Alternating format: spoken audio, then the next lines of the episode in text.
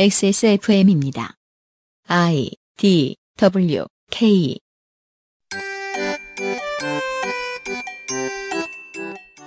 노동절 잘 보내셨습니까? 그것은 알기 싫답니다. 화장실 사용에 어려움을 겪고 있는 시사 아저씨가 오늘 무슨 얘기를 들려줄지 모르겠네요. 패스트 패스트 패스트 트랙이 갑자기 돼버려갖고 약간 김이- 돼버렸어요. 김이 좀 빠지긴 하지만 총정리해 보겠습니다. 잠시 후에요.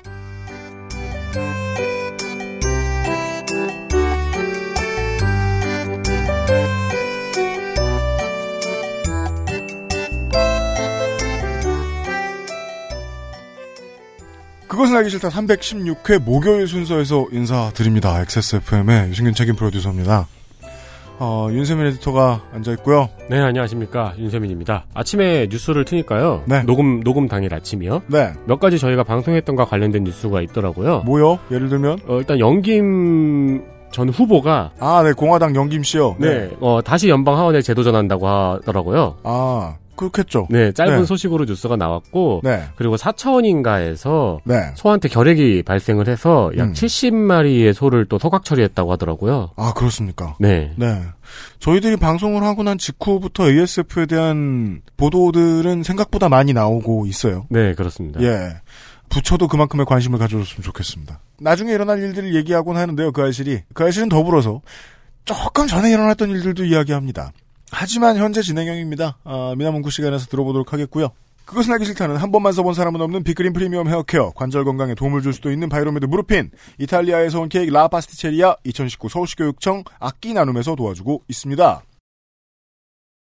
구스베리 추출물로 모근을 더 건강하게 자연 유래 성분으로 자극 없는 세정력 뛰어난 보습 효과와 영양 공급까지 Big Green 이젠 탈모 샴푸도 빅그린 헤어로스 샴푸.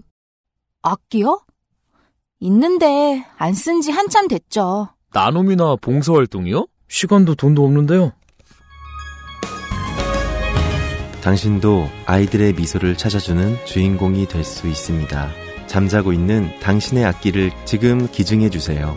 서울 학생과 음악이 청소년의 삶과 꿈이 더 가까워집니다. 서울시 교육청 아름다운 가게 낙원 악기 상가가 함께 만드는 악기 나눔 공유 경제 음악을 나누어 주세요.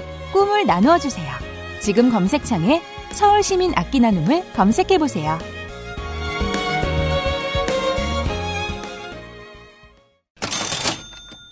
제가 분명히 두 주 전에 승질을 냈었습니다. 악기 나눔은 아, 뜬금없이 집에 있는 악기를 왜 달라 그러냐. 아, 사장 나오라 그래. 이런 얘기를 할 수 있잖아요. 네, 그래서 사장을 불렀는데 여기 사장은 교육감입니다. 서울시 교육청의 조희영 교육감님 나와 계시죠? 예, 조 사장 나왔습니다. 반갑습니다. 이 사업 대체 무슨 사업입니까? 악기 나눔 내지는 뭐 악기 공유 사업이라고 할 수 있는데요. 저희 서울시 교육청이 아름다운 가게하고 낙원 낙원상가 전혀 다른 세 주체가 그건 그래요. 모여서 음. 어, 악기 나눔 사업을 시작을 했습니다. 유유악기 집에서 안 쓰고 있는 장롱 속의 악기를 전달받아서 전달받는 것은 이제 아름다운 가게를 통해서 받아서 낙원상가에서 수리해서 아이들에게 전달하는 뭐 저는 정말 아름다운 사업이라고 표현하고 싶은데요. 교육감님 이게 근데 왜 악기입니까? 목적이 뭐예요? 저희 서울 학교에서는 네. 1인 1악기를 굉장히 중요한 모토로 내세우고 있고요. 1인 1악기요? 악기 하나, 운동 하나. 음. 예술 활동 하나, 스포츠 활동 하나. 아, 그거는 제가 이제 입에 달고 삽니다. 쉽게 말해서 음대를 가려고 체대를 가려고 직업을 삼으려고 하는 그런 게 아니란 말씀이죠. 그렇습니다. 예, 일종의 생활 속의 예술을 정말 즐기고 스스로도 행하는 서울 학생이라면 악기 하나 정도는 즐겁게 연주할 수 있으면 좋겠다. 네. 어, 안 쓰고 있는 장롱 속의 악기들, 묵혀둔 악기들. 그러니까 예를 들면 중학교를 갔는데 초등학교 때 악기를 안 쓰잖아요. 이제 기부 받아서 이게 기부도 되고요, 공유도 되고 예. 또 결과로 어, 악기가 없는 저소득층 아이들을 돕는 것이도 되고요. 네. 그런 의미가 있습니다. 목적은 들었고요. 저희가 지난주, 지지난주에 이미 어떻게 기부하시는지, 뭐, 수리는 어떻게 하는지, 세금 계산 다 설명은 드렸어요. 제가 교육감님한테 궁금한 건요. 그러면 이 악기들을 모아서 교육청에서 악기를 뭐 이제 그 교육시설에 나눠주고 이런 것도 해야 되지만, 학생들이 이거를 뭐 켜보고 이걸 즐기고 이럴 시간을 마, 마련해주는 주체도 결국 교육청 아닙니까? 그렇습니다. 예, 예. 물론, 이제 학교 교육 과정에 음악이라든가 그리고 이제 동아리 활동들이 있고요. 그래서 이제 그걸 지원하는 교육 프로그램도 꽤 있습니다. 저희가 예를 들면 은평이나 동부에 어, 창의예술센터 같은 데가 있어서요. 학생들이 많이 오나요? 저희가 하다 보니까 지금 유피디께서 말씀하신 것처럼 네. 자, 악기만 나눠주면 뭐하냐 켤 수 있도록 해야 되지 않냐 네. 즐길 수 있도록 해야 되지 않냐 해서 프로그램도 지금 성안을 하는 과정에 있습니다. 네. 얼마 전에 한국예술종합학교 총장님하고 저 함께 에, 협의를 했는데요. 어, 예술종합학교 학생들은 어떤 대한민국 최고의 예술가들이거든요. 네. 그래서 이제 우리 어려운 학생들을 지도하는 그런 부분까지도 지금 저희가 이 악기 나눔 플러스 음. 나누어진 악기를 아이들이 연주할 수 있도록 하는 데까지도 충분하지 않지만 지금 계획을 세워가는 중에 있습니다. 네, 모인 악기가 놀진 않을 수 있도록 할 로드맵도 준비 중이다라고 이해하면 되겠습니까? 예, 그건 뭐 100% 맞습니다. 네. 그 보도자료 보니까요. 그뭐 금난세 마인스트로나 뭐 저 전인권 씨 가수 이런 분들 예, 기증하셨던데 예. 뭐 협박하신 거예요? 뭐예요? 예, 예, 아닙니다. 예. 그 저희가 예. 아무래도 이제 초기에는 붐업을 해야 되니까 많은 사람한테 알려야 되니까 네. 예를 들면 이제 저희 저희하고 그리고 관계가 있으신 분들이라든지 이런 분들한테 이렇게 요청을 드렸는데 너무 흔쾌하게 뭐 저희는 이제 그냥 악기 기타 같은 거 하나 좀 주십시오. 주시는 것 자체 참여해 주는 것 자체가 이게 널리 알리는 계기가 되는데 정말 나름 중요한 악기들을 전인권 선생님부터 시작해서 금난새 선생님, 뭐 뮤지컬 하시는 최정원 선생님, 뭐 등등. 네. 그 최근에는 또 이회수 선생님 있잖아요. 아, 네. 이회수 씨요. 네. 네. 이회수 선생님도 참여하겠다고 그러고 아예 그 두루두루 컴퍼니라고 하는 데가 있습니다. 뭐 카더가든, 뭐 하림 이런 데가 있는 네. 그 카더가든이 있는 그 두루두루 컴퍼니의 강영진 대표 같은 경우는 카더가든이 이런 소속사 있는 교육감님? 예. 카더가든이 이런 대가 아니고 가수입니다. 그러니까요. 그 장기하, 알았어요. 네. 장기하 카더가든이나 알고 계시겠죠. 씨 등등 네. 네. 그 두루두루 컴퍼니에 소속된 가수들을 또 네. 여기 또 강산의 씨도 참여하겠다고 말씀해 주셔가지고 제가 강산의 씨도 팬이기도 해서 사인 받을 때를 기다리고 있습니다. 알겠습니다. 보아하님은 그 6월 1일에 그 나눔 이벤트도 오프라인으로 있다고 예 나와 있네요. 장기하 씨는 지금 독일에 있어서 6월 초에 그래서 뭐 이렇게 잘하세요? 네. 사인 받으려고. 아, 이렇게 이제 강영진 씨랑 이렇게 두루두루 컴퍼니랑 연락하다 보니까 그런 부분 다 알게 음. 됐고요. 저도, 네. 아, 이, 에, 가수 셀럽들의 근황에 대해서 관심이 많습니다. 그래서 이제 네. 6월 1일에는요, 네. 아, 이거 아이들한테도 자신이 있는 악기를 기부하는 경험도 굉장히 중요합니다. 그래서 부모님들 집에 가시면 네. 못 쓰는 악기가 한두 개는 있을 겁니다. 그럼 아이한테 물어주십시오. 자, 네. 이거 그냥 네가 계속 가지고 쓸래? 아니면 다른 학생한테 기증할래? 이렇게 해서 기증을 해주시고 만일에 정말 아이하고 같이 또 기부하는 걸 같이 한번 이렇게 해보는 것도 좋으니까 네. 6월 1일에 제가 낙원상가에 하루 종일 있겠습니다. 음, 네. 그러면 아이랑 부모님이랑 저랑 또 사진도 찍고 음. 그 자체가 또너 낙원상가도 한번 둘러보시면 아이한테 체험 교육도 될 것 같아서 하긴 안 가본 사람한테는 낙원상가는 좋은 구경이긴 하죠. 네 그리고 또 요즘 애들은 별로 가본 데 없는 경우들이 많아요. 맞아요. 올- 예. 옛날 분들은 그리고 이제 저는 이제 기증하셨던 그 셀럽들도 네. 혹시 제가 이제 또 학부모님들이 오시는데 조금 또 이게 뭔가 유인이 있어야 되니까 저희만 앉아 있으면 누가 안 올 수 있으니까 뭐 좀 한 시간쯤이라도 가서 네. 저 사인 셀럽 사인 좀 해주십시오. 네. 이렇게 이제 요청을 드리려고 하고 있습니다. 아직 확정은 안 돼 있는데. 알겠습니다.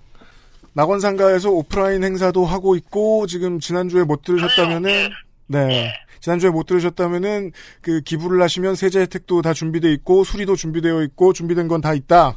예. 세제 그 어, 공제는 제가 아직 네. 잘 모르겠습니다. 한번 확인해 보겠습니다. 공제됩니다. 밑에 공무원들은 알고 있습니다. 예, 말씀 잘 들었고요. 여기까지 듣겠고요. 그 교육감님. 예. 상관없는 얘기인데요. 서울시의 자사고는 다 없어집니까? 아, 예. 지금 그 자사고가 5년마다 한 번씩 평가가 돌아와서요. 네, 함정. 13개 학교가 있는데. 알겠습니다. 그건 이제 지금 평가 위원님들이 하시는 일이라요. 저희는 네. 행정적으로 관리하는 일입니다. 물어주셔서 고맙습니다. 알겠습니다. 함정이었습니다. 선거법상 답하시면 안 됩니다. 예, 네, 고맙습니다. 교육, 네, 교육청이 기다리고 있다는 거 정도만 알겠습니다. 교육감이 오늘 감사합니다. 예, 고맙습니다. 서울시의 조희영 교육감이었습니다. 여러분이 들으신 분량보다 훨씬 더 많은 말씀을 하셨습니다. 비서진 및 그 서울시 교육청에 계신 여러분들이 저한테 신신당부를 냈습니다. 아, 30초만 얘기하게 두면 딴 주제를 말씀하신다고. 네. 고삐를 최대한 바짝 지어가지고 녹음했지만 아, 많이 잘랐다. 원래 말씀을 드리고요. 준비를 많이 하면 하고 싶은 말이 많죠. 네. 서울시 교육청 악기 나눔 계속 진행하고 있고 여러분들은 지금 메이데이 시즌에 듣고 계신데 다음 달 1일에 오프라인 행사가 있고 어, 카더 가든이라는 장소가 나올 수도 있다. 아니 근데 솔깃한 거는 카더 가든. 네. 솔, 솔깃한 거는 아이가 어릴 적에 쓰던 악기를 엄마랑 같이 낙원 상가에 들고 가서 기부하는 거는 되게 의미 있는 행동이겠네요. 네. 엄마 아빠 여러분 관심 가져주십시오. 오늘의 광고는 이러했고요. 에, 최초 공직자를 대동한 광고였고요.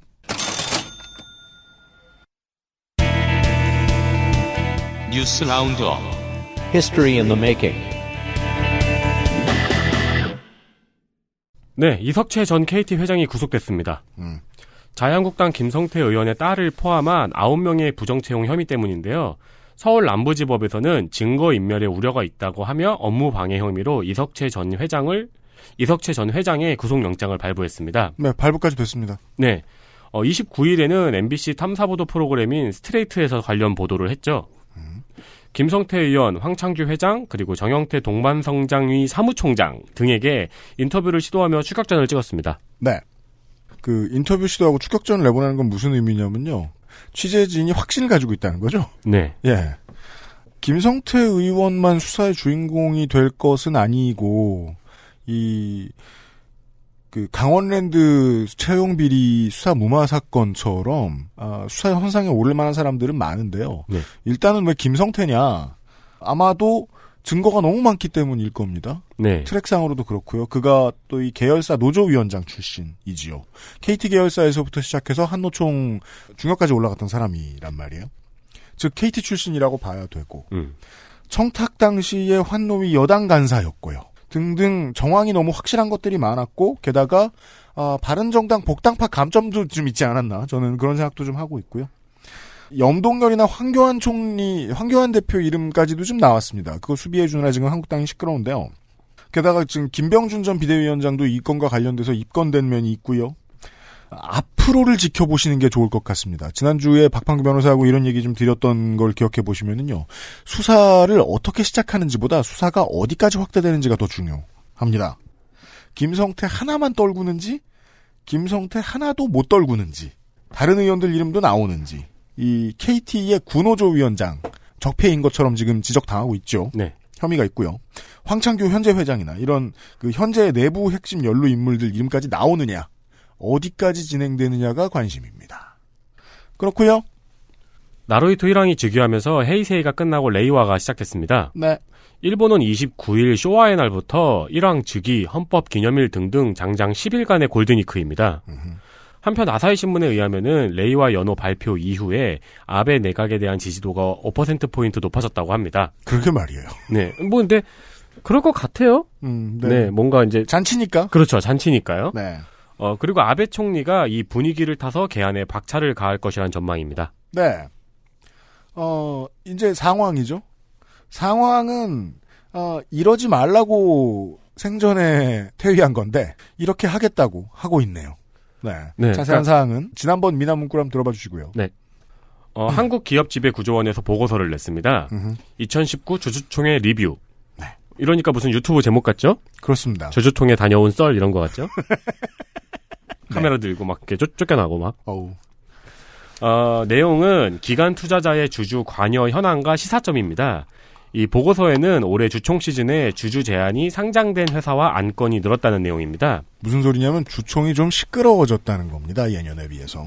네, 주주 제한이 상장된 회사는 지난해 9개 회사에서 올해 17개 회사로 안건 수는 지난해 21건에서 57건으로 늘었고 주주 제한 내용은 사회이사 선임, 정관 변경, 감사위원 선임 등이 있습니다. 작은 일들이 아니에요. 그렇습니다. 네. 심지어 사회이사 같은 거는 이 회사의 성격을 드러내주는 플래그의 역할 같은 것들을 하는데 이런 것까지도 올라왔다. 그러니까 주총을 장난 아니게 하고 있는 곳들이 좀 생겼다는 겁니다. 그러니까 진짜 과거에는 이제 재벌 기업의 의견에 그냥 거수기만 하던 주총이 네. 지금은 의견도 많아지고 투표도 많아지고 반대도 많아지고 네, 샌드위치만 먹으러 가는 건 줄 알았는데. 네. 그러니까 이게 stewardship code에 대한 평가인데요.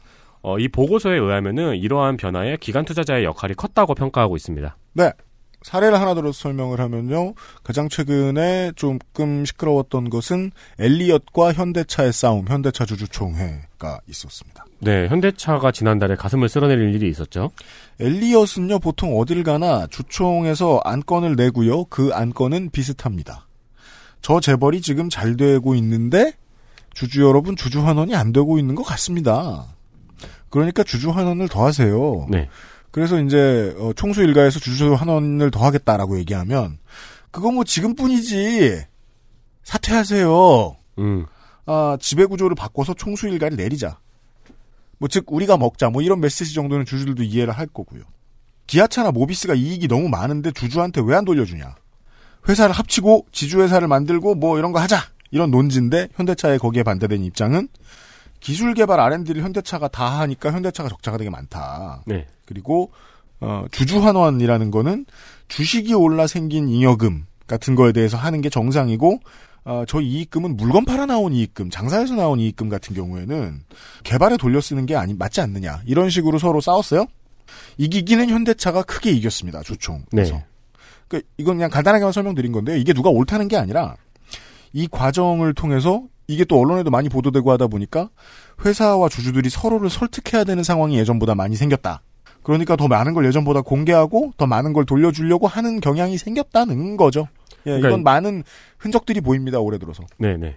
요즘 들어서 민주적인 변화를 가장 많이 겪는 곳이 대기업 주총인 것 같다는 생각이 들어서요. 살짝 전해드렸습니다. 예. 그렇고요. 관료 얘기입니다. 땅콩 회항 사건 이후 국토교통부와 대한항공의 유착 의혹이 있었죠. 이것도 벌써 4년이 됐습니다.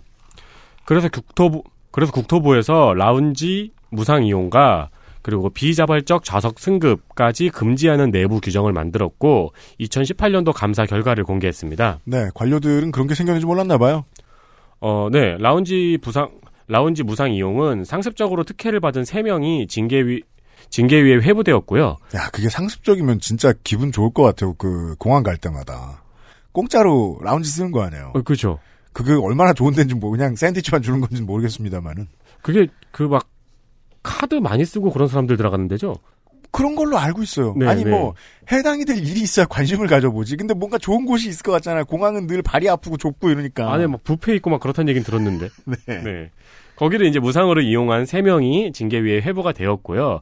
그리고 좌석 승급은 4명이 징계를 받았고 33명에 대해서 경고 조치했습니다. 음. 이게 이제 비자발적 좌석 승급이라고 좌석에 꽉 찼으니 업그레이드를 해드리겠습니다 같은 건데 네. 어쩔 수 없는 상황처럼 보이지만 이게 국토교통부 인원들한테만 집중이 되었다. 그렇죠. 라는 의혹이 있었던 거죠. 네. 그래서 이제 그것도 받지 말아라. 네. 네. 어, 그리고 세 명은 직무 관련자로부터 캠핑 트레일러 숙소를 무료로 제공받아서 한 명이 징계위에 회부가 되었고 네. 같이 잔 두 명도 경고 조치를 받았습니다. 네. 어, 그래서 이런 식으로 이제 감사 결과 보고서가 나왔는데요. 그러니까 제가 옛날에 이해했던 거는 이 대한항공과 국토교통부 유착에서 더 심각한 게 대한항공에서 퇴직하고 국토부에 취직하거나 네. 국토부에서 퇴직하고 대한항공의 계열사에 취직하는 문제라고 알고 있었거든요. 맞는데요. 그런 거는 부처감사에서 나오면 안 되고요. 공정거래위원회까지 올라가야 되고요. 음. 네. 혹은 검찰까지 넘어가야 되는 문제고요. 그 국토부만에 있는 일은 아닌데요. 괜히 그런 생각이 들어서요. 그 2020년이 다 되도록 여론몰이 기술이 개발이 안 된 분야가 이 공직자 다루기 분야라는 생각이 살짝 들어가지고 말이죠. 왜 그 군사정권 시절을 생각을 해보면요. 여론은 옛날에는 검찰하고 법원하고 청와대를 한 묶음으로 봤습니다. 실제로 그런 면이 없지 않았고. 네. 참여정부 들어서면서 본격적으로 사람들이 아 검찰이란 행정부와 입장이 보통 다르구나라는 걸 알게 됩니다. 법원도 이해관계가 다르네 혹은 이해관계가 있네 하고 느낀 게 이명박 정부 들어와서입니다. 네. 그게 구체적으로 본격적으로는 박근혜 정부 말기고요. 언론인들도 이제는 종종 다루고 이해도 잘하고 있는데 보통 경제 관료나 모피아 이런 개념 이상으로 사람들의 관심을 끌고 있진 못해요. 관료들에 대한 건 말이죠. 그런데 거의 모든 부처 관료들이 이 선출된 행정부와는 영 입장이 다른 집단이라는 걸 누군가가 더 적극적으로 이해해줄 계기가 생겼으면 좋겠어요. 감사 자료들은 계속 나오거든요. 네. 이런 걸 한번 정리해보고 싶다는 생각이 들었어요. 여튼 마지막 뉴스를 빨리 하죠.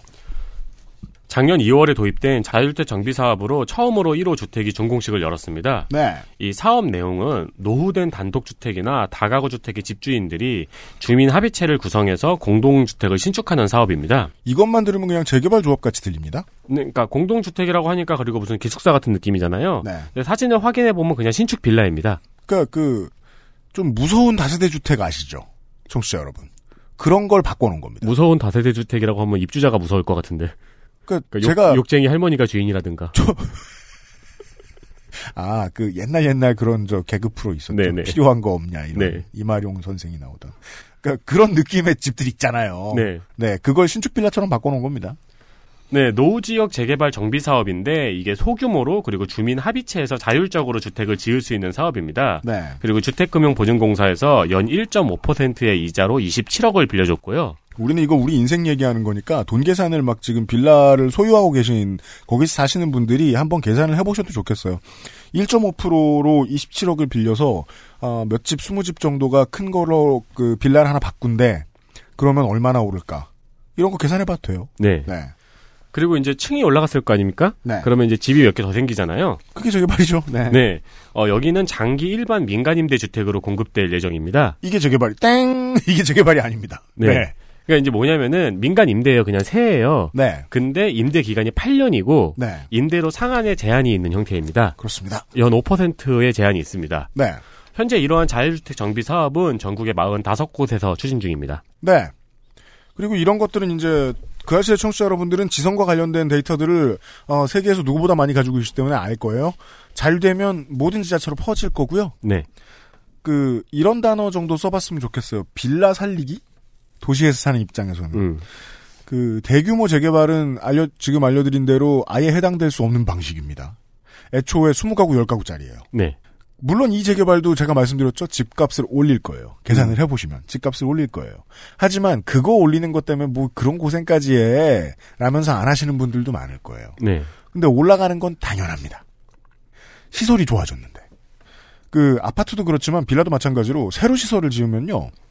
집값을 올리는 가장 중요한 근거들이 이런 겁니다. 같은 자리를 기준으로 해서는 방범, 청결도, 주차 뭐 이런 것들이에요. 삶의 질이 어느 정도 올라가요. 그죠. 이게 이제 뉴스테이가 바라던 박근혜 정부에 혹은 토건족이 바라던 대규모 재건축하고 가장 다른 점은 여러 집을 더 소유해서 뭐 수익을 막 배로 늘리고 그럴 수 없다는 점도 있지만 가장 중요한 건요 살던 사람들이 그대로 산다는 겁니다. 네. 네, 이 정책의 핵심이 그겁니다. 반대쪽에서 반대한다면 그게 변, 그게 마음에 안 드는 겁니다. 음. 네.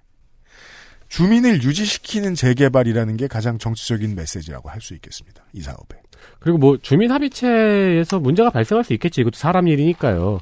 아유, 열집이면 싸워요. 싸웁니다. 근데 이제 그게 과거 재개발에서 발생했던 문제하고 비교해 보면은 네. 네, 훨씬 더 그 처리하기가 쉬운 어른들끼리 얘기인데요. 죽이진 않아요, 이 정도면. 그렇죠. 그런 얘기입니다. 네. 아, 뉴스를 간만에 몰아서 했고요. XSFM입니다. 국내 베이커리에서 경험해보지 못한 맛 이탈리아에서 온 케이크 라 파스티체리아 Maestro il pasticcere, la pasticceria. 지금 저 시계 보이시죠? 70분 내로 끝내세요. 우와.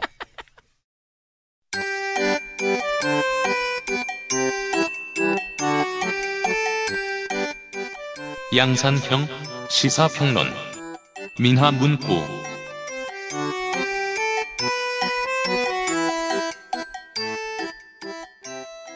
화장실 이용에 어려움을 겪고 있는 김민아 시사 아저씨가 계속 기다리고 앉아 있습니다.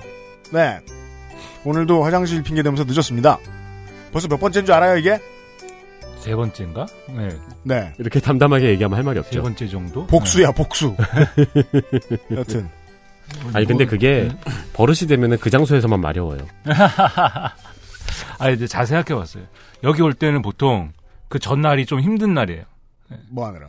아니 뭐 일이 몰려요. 그래서 예, 보통 수요일 나오지 않습니까? 네. 근데 제가 월수금 아침에 뭐 어디 글을 써야 되는 게 있고 어제 같은 경우에는 무슨 어디서 우리 박원순 시장님의 부하의 부하의 부하 정도 되시는 분들이 하는 사업을 뭐 같이 하는 게 있는데 그거 뭐 서울시장의 부하의 부하의 부하면 저 동사무소 공무원 아닙니까? 무슨 서울시 마을 뭐 몰라 마을 뭐예요 아무튼 마을 네. 마을이 많지 않습니까 서울에 마을에서 우리가 하는 겁니다. 뭔뭘 하는지 저도 아직 잘 모르겠는데 예. 그 마을 그것도 있고 그리고 보니까는 우리 일본의 임금님이 또 새로 오셔가지고 네. 일본의 삼종신기가 또 나왔더라고요 일본에 아 진짜 오랜만에 삼종신기 그래갖고 그거를 물려주더라고요 새로운 임금님한테 네. 어? 뭐예 뭐예요? 그 삼종신기 우리가 우리는 아주 익숙하죠 쿠사나기의 검 그러니까 쿠사나기 쿄하고 야가미 이오리하고 치즈루 바로 그겁니다. 쿠사나기의 검, 야타의 거울, 하나 뭐냐, 야사카니의 곡옥. 예. 네네. 우리는 King of Fighters. 예? 야, 나 감동 받았어요. 킹 오브 파이터즈 나왔다, 지금. 네. 고래가 구산하기로 캔다! 아 그러면은 저 새 일왕이 칼로 사과를 베는 거예요 공중에 있는. 아닙니다. 그걸로 오로치를 봉인하는 겁니다. 네, 오로치를 봉인해요. 상어 오로치를 봉인하기 위해서. 알아 지금 지각해놓고 지금 딴 얘기하는 예? 거야. 먼저 구산하기의 칼로 그냥 조진 다음에, 예? 그 다음에, 뭐지, 그 다음에 야사카니의 고고고로케를 봉인을 하고, 네. 예, 그 거시기로, 거울로, 야타의 거울로 그걸 지키는 겁니다. 그 일이 있기 며칠 전에 아, 바른미래당의 의총에서는 김관영의 봉으로 fast track을 통과시키려 했습니다. 네.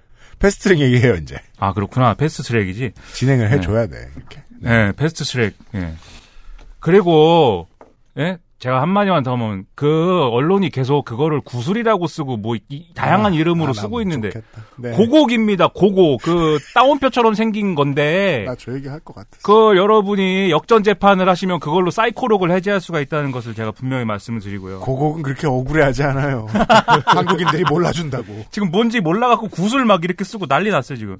아무튼 패스트트랙이 지정이 됐습니다. 29일 자정을 넘어가면서 했다 그러는데 사실 패스트트랙이 지정이 됐다 그러면 우리는 그냥 또, 아, 그냥 뭐가 됐구나. 좋게 됐, 나 보다. 이 정도만 그냥 뭐 또 생각을 하지 않습니까? 물론 이걸 들으시는 일부 뭐 어제 저녁에 내가 만난 뭐 택시 기사님은 뭐 이제 사회주의 국가가 되는구나 뭐 이렇게 네. 생각하고 계시고요. 지금 네. 유, 유튜브에서 가장 조회수가 높은 영상이에요. 뭐가요? 패스트트랙이 뭔 패스트트랙이 뭔지 알기 쉽게 설명해 준다. 아.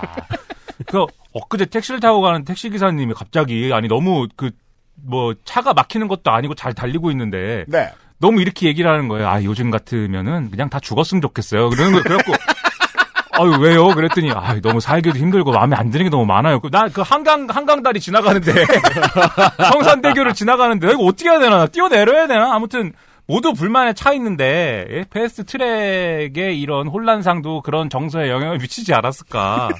좀 걱정스럽고요. 아무튼 뭘 그러면 fast track을 지정을 한 거냐. 음. 두 가지죠. 국회 정개특위에서는 이제 공직선거법 개정안을 이제 지정을 한 거고. 네. 그래서 이제 그 공직선거법 개정안은 지난번에 다 말씀드렸습니다, 사실. 그렇습니다. 국회의원을 지역구 225, 225명으로 하고 비례대표는 75명, 그리고 연동형 비례제를 권역별로 적용하고 거기에 석패율제 붙이고, 그러면 선거 연령을 뭐 만 18세 하향 뭐 이런 거, 네. 에, 뭐 낮춘다 뭐 이런 거 있고, 네. 이거 다 설명을 드렸, 드렸으니까 그때 거를 한번 들어보시고요. 그렇습니다. 그리고 국회 4개 특위에서는 일단 검경 사건 조정하고 공수처법을 이제 다뤘는데 이 음. 지정을 했는데 네. 검경사건 조정은 이게 뭐 내용이 있는데 이게 뭐 그 별로 쟁점도 아니고요. 뭐. 수사권 조정과 공수처법에 대해서는 지난 시간에 어, 사법 네. PK를 참고해 주시고요. 네, 우리 판규 형님이 다 설명해 주셨습니다. 네. 네. 그리고 어 공수처법은 요약을 하면 두개 법안이 같이 지정됐습니다. 음. 예. 이게 하나는 기존의 여야 사당이 합의한 내용. 음. 공수처가 뭐 원래 이제 여당하는 기소권을 공수처가 갖는 건데 음. 예, 우리 밤이들이 그게 싫다고 그래서 밤이들 예. 그러면 그 공수처의 기소권을 조금만 주자. 베르나르 베르베르 소설 제목 같네요. 예. 밤이. 예. 밤이 뭐예요, 1, 그건? 1, 2, 3권. 개미. 그러니까 그게 무슨 상관이 있다고? 밤이 혁명. 예. 그래서 하긴 밤이들은 숫자가 적어요. 개미들하고 달리. 여튼. 네. 밤이가 또 적다면 적고 많다면 많고. 네. 근데 그 그래서 판검사랑 고깃집 가긴 많은 숫자죠. 네. 판검사랑. 예. 황검사랑 그 뭐야 경무관급 이상 경무관, 고위직 네. 경찰만 이제 기소권을 갖는 걸로 이렇게 정리를 했습니다. 네, 승리 용어로 경찰총장.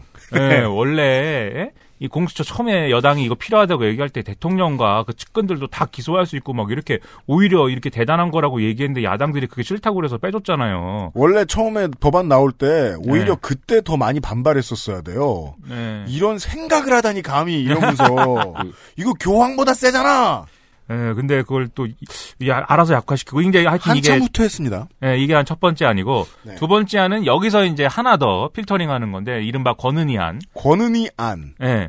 요거는 이제 그 이제 그 공수처장의 인사권을 독립성을 보장해주고 네. 그 다음에 기소권을 행사할 때 공수처가 기소심사위라는 걸 만들어서 음. 이 기소심사위원은 또 공수처장이 아마 임명하게 돼 있을 건데 네. 기소심사위에서 공수처가 과연 이 사건을 기소를 직접 하는 것이 맞는지 여부를 음. 확인을 한다. 네. 예, 그런 필터링을 한 번 더해서 기소권을 한 번 더 제한한다. 이게 핵심 내용입니다. 그렇습니다. 그래서 여당들은 이거를 싫어하는데 그러나 밤이들이 지금 다 박살나게 생기고 밤이들이 박살나면 패스트트랙이 안 될 것 같아서 네. 그냥 둘 다 그런 패스트트랙을 지정해준다 이렇게 해서 두 개가 다 올라갔어요. 네. 근데 만약에 이 상황이 아, 뒤에 좀 말씀드리겠지만 본회의까지 쭉 가면은 음. 본회의에서 두 개 안을 별개로 투표를 해야 되기 때문에 네. 이렇게 되면은 어그러질 가능성이 큽니다. 그래서 패스트트랙 논의 과정에서 하나로 합치든지 네. 아니면 뭐 절충을 해서 뭘 하든지 뭐 해야 되는 과제가 어쨌든 남아 있어요. 따라서 권은희의 그 이번 시즌의 최고의 풍운하죠. 네. 권은희의 이름값은 아직 안 떨어졌습니다. 네. 그리고 밤이들이 아직 할 수 있는 행사할 수 있는 권한들이 좀 남은 게 있습니다. 그것도 하나하나 짚어보죠. 네. 그래서 이제 그 다음 수순은 뭐냐 이거 한번 우리가 또 짚어봐야죠. 네. 그 지금 1년. 이제 예, 뭐가 뭐라고요? 11개월. 아 그래요? 네. 330일이니까 네. 30 곱하기 11. 아 음. 그렇게 계산하면 되는구나. 나는 이거를 처음부터 셌어요. 자 1, 2, 3, 4, 5, 6 이래갖고 330까지 셌다고? 아 그렇죠. 네. 4월 30일 날 지정했으니까 네 언제야 이러면서. 6개월에서 11개월 사이입니다. 네. 그거 그래서- 네이버에서 검색해도 알려줄 텐데. 아 그래요? 아 네이버가. 네이버에서 검색하는 건 야. 330일은 몇 달? 이렇게 검색하면 나올 거야! 저는 저는 주로 몸이 아플 때 네이버를 검색하거든요. 몸이 아프거나 정신이 아플 때 네이버를 검색하면 거- 건강할 땐 구글링에? 네, 네이버가 병명을 가르쳐줘요 다. 그건 맞아요. 네. 네. 아 근데 그건 구글도 해요. 아 그래요? 구글에도 있어요? 어, 나 네이버 너무 친절하게 가르쳐줘가지고 구글은 약 눌러보면 약에 뭐 들어있는지도 얘기해 주잖아요. 요새는 무슨 병명만 보면 다 내, 내가 아는 병 같아요. 지난번에 박영선 청문회 때 박영선 장관님이 네. 어, 계속 그 얘기하면서 제가 의원님 전립선암 있다고 있냐고 물어보면 좋겠어요 이렇게 얘기했는데 난 그걸 들으면서 혹시 나도 저 병이 이렇게 그 비뇨기과를 가볼까? 근데 아무튼 그 330일. 네, 330일 얘기가 뭐냐면은 자 fast track이라는 게 간단히 정리하면 지금 국회 선진화법을 예, 국회 선진화법이라는 게 있어가지고 여야가 이렇게 사이좋게 합의하지 않으면은 법안 통과를 못 시키게 돼 있단 말이에요. 네. 그래서 근데 그렇게 되면은 어떤 마음 나쁜 야당이 뭐 당처럼 아주 마음을 나쁘게 먹은 야당이 맨날 저 합의를 아무것도 안 해주면 국회가 아무것도 통과를 못 시킬 거 아닙니까? 네. 그렇죠. 그래서 너무나 이 법안을 통과시켜야 되는 게 절실한 경우에 에, 본회의에서 5분의 3 이상 표결하면 또는 이 소관 상임위에서 5분의 3 이상 표결하면 본회의에서 이 안건을 표결에 붙일 수 있도록 안건을 이 본회의에 부의할 수 있는 이런 제도가 fast track이에요. 네. 예. 그래서 이런 제도인데 이 만약에 fast track이 지정이 돼서 이 신속 처리 과정에 이 안건이 들어갔을 때 이 과정에서도 표결 처리가 안 되고 계속 개긴다. 음. 그럴 경우에는 일정 기간 이상이 지나면 그냥 그거는 자동으로 회의에 부의된다 이겁니다. 그렇습니다. 그 그래서- 좀 다른 거예요. 예. 그래서 예를 들어서 패스트 트랙 지정된 안건이 소관 상임위에서 일정 기간 이상 처리가 되지 않으면 그 다음 법사위로 넘어가고 음. 법사위에서 또 일정 기간 이상 처리되지 않으면 본회의로 넘어가고 본회의에서 또 일정 기간 처리하지 않으면 그냥 직권상정이 되는 이런 구조인데 그렇습니다. 이 각각이 소관 상임위에서 180일, 법사위에서 90일, 본회의에서 60일 이렇게 돼 있어요. 네. 그런데 지금 이제 뭐야 선거법과 이 공수처법은 지금 해- 소관 상임위가 뭘로 봐야 되냐면 어, 특별위원회, 특별상임위원회인 정개특위랑 정개특위, 사개특위입니다. 예. 만약에 정개특위 사개특위에서 이걸 시작해서 내일 심사하고 땅땅해 예. 통과돼. 예. 그리고 법사위에 가서 법사위원장이 뭐 오케이 그냥 해버렸어. 그럼 자유한국 자유한국 자유한국당 의원들 다 퇴장했어. 예. 다 오케이 됐어. 그럼 본회의 가는데 일주일 걸릴 수도 있긴 있어요. 근데 이제 이론상. 고, 예. 근데 그거를 자유한국당 빼고서는 어, 이 표결하는 방법이나 이런 거를 잘 만들어야 되는데 그 얘기 뒤에 있고.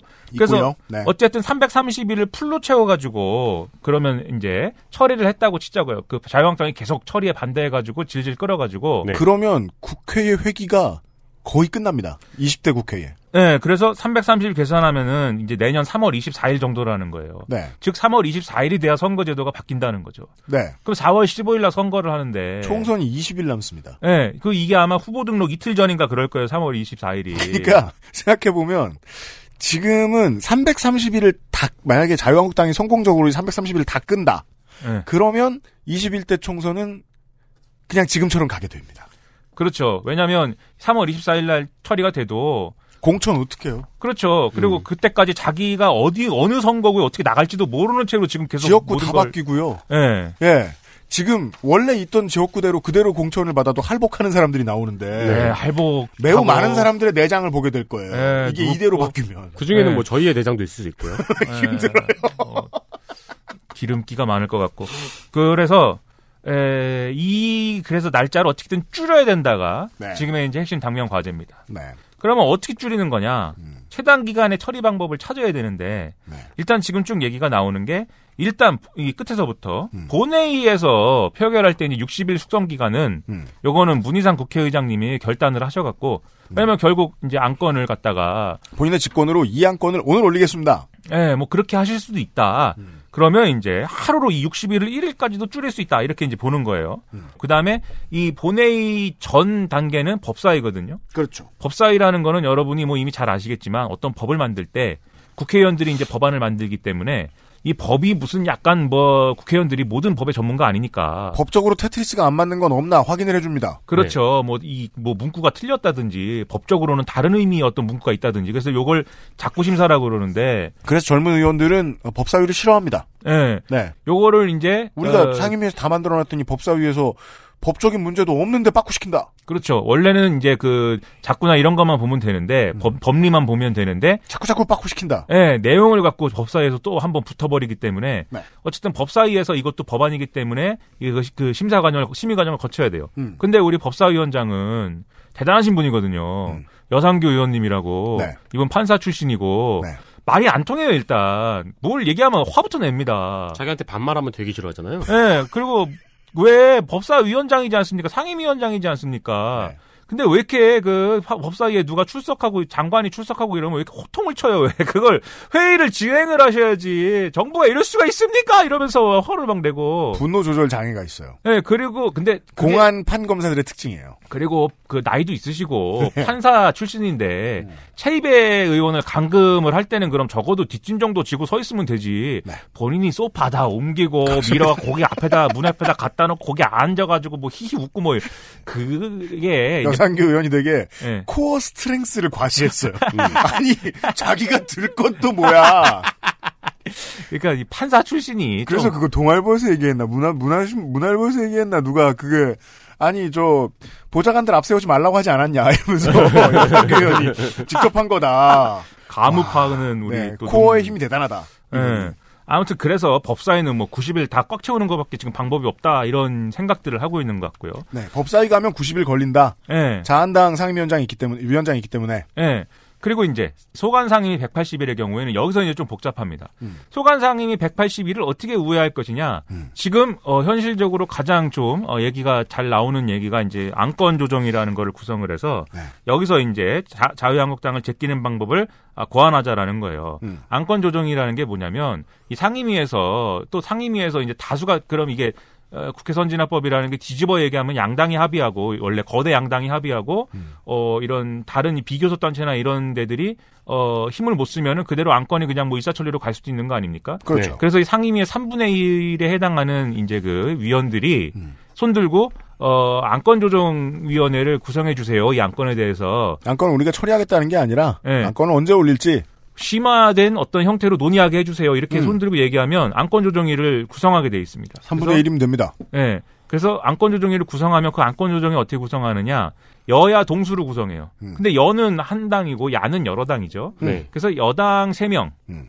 야당이 3명을 나눠 갖는 거예요. 음. 근데 자유한국당이 아무리 다수당이라도 세석을 다 갖지는 않을 거 아닙니까? 그렇죠. 그래서 자유한국당이 이제 그 중에 두 개를 갖고 음. 하나를 교섭단체인 바미가 하든지 네. 아니면 바미가 이제 마음을 좋게 먹어서 양보를 민평이나 뭐 정의당한테 하든지 음. 이런 식으로 배분하게 돼 그게 이제 관행적으로 그렇게 하는 게 상식이래요. 음. 근데 이제 요 야당의 의석수를 뭐 어떻게 배분한다는 규정 자체는 없어요. 여야 동수만 영 동수로 구성한다만 있지. 네. 음. 그래서 이렇게 됐을 경우에 안건 조정위에서는 3분의 2 이상이 찬성하면 그 안건이 가결이 되고요. 안건조정 소위에서 안건조정위원회에서 여섯 명 중에. 안건조정위원회에서 결정된 안건은 바로 상임위 전체회의에서 또 상임위원 표결하게 되어 있습니다. 즉, 이 국회 선진화법이라는 틀 안에서 이 안건을 처리할 수 있는 방법이 하나가 더 만들어지는 거죠. 네. 그럼 이 안건조정위에서 지금 여섯, 총원이 여섯 명이라고 하지 않습니까? 음. 네 명이 만약에 동의를 한다면. 즉, 여당 의원 세 명하고 예. 밤이 하나가 예. 손을 들면 돼요. 그렇죠. 그 만약에 밤이가 좀 애매하다 그러면 밤이를 어떻게 어떻게든 해가지고 민평이나 정의당한테 양보하게 시켜갖고 음. 요네 명을 만들면 상임위에서 표결을 할 수가 있는 겁니다. 밤이 빼고 심상정이 들어가면 돼요. 예. 그리고 표결을 하면 표결은 과반 표결이기 때문에 자유한국당이 과반을 넘지를 뭐 않죠. 네. 그러니까 자유한국당 왕따 시키고 상임위에서 표결 땅땅땅 해갖고 지나갈 수 있다. 근데 이 안건 조정위원회에서도 이 안건을 다루는데 시한이 있어요.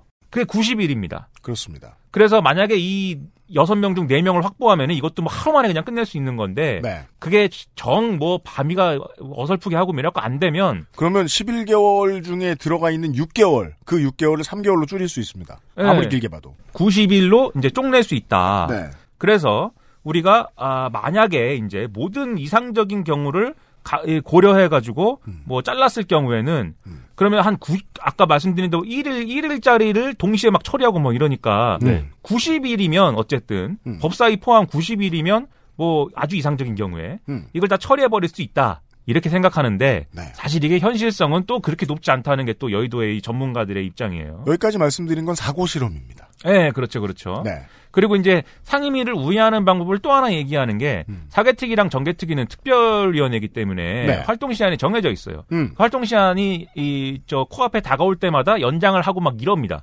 있습니다. 지금 사개특위랑 정개특위의 에, 핵심 그, 어, 임무인, 어쨌든 선거법 음. 개정안이랑 공수처. 공수처와 검경수사권 조정을 어쨌든 합의가 됐기 때문에 음. 또뭘 연장하기는 어려울 것 같고, 그럼 6월 달이 지금 임기, 저 활동 만료거든요. 음. 그러면 이 사개특위와 정개특위의 활동 만료를 상임위에서의 심의가 종결된 걸로 봐서, 그러면 상임위 기간이 확 줄어듭니다. 예.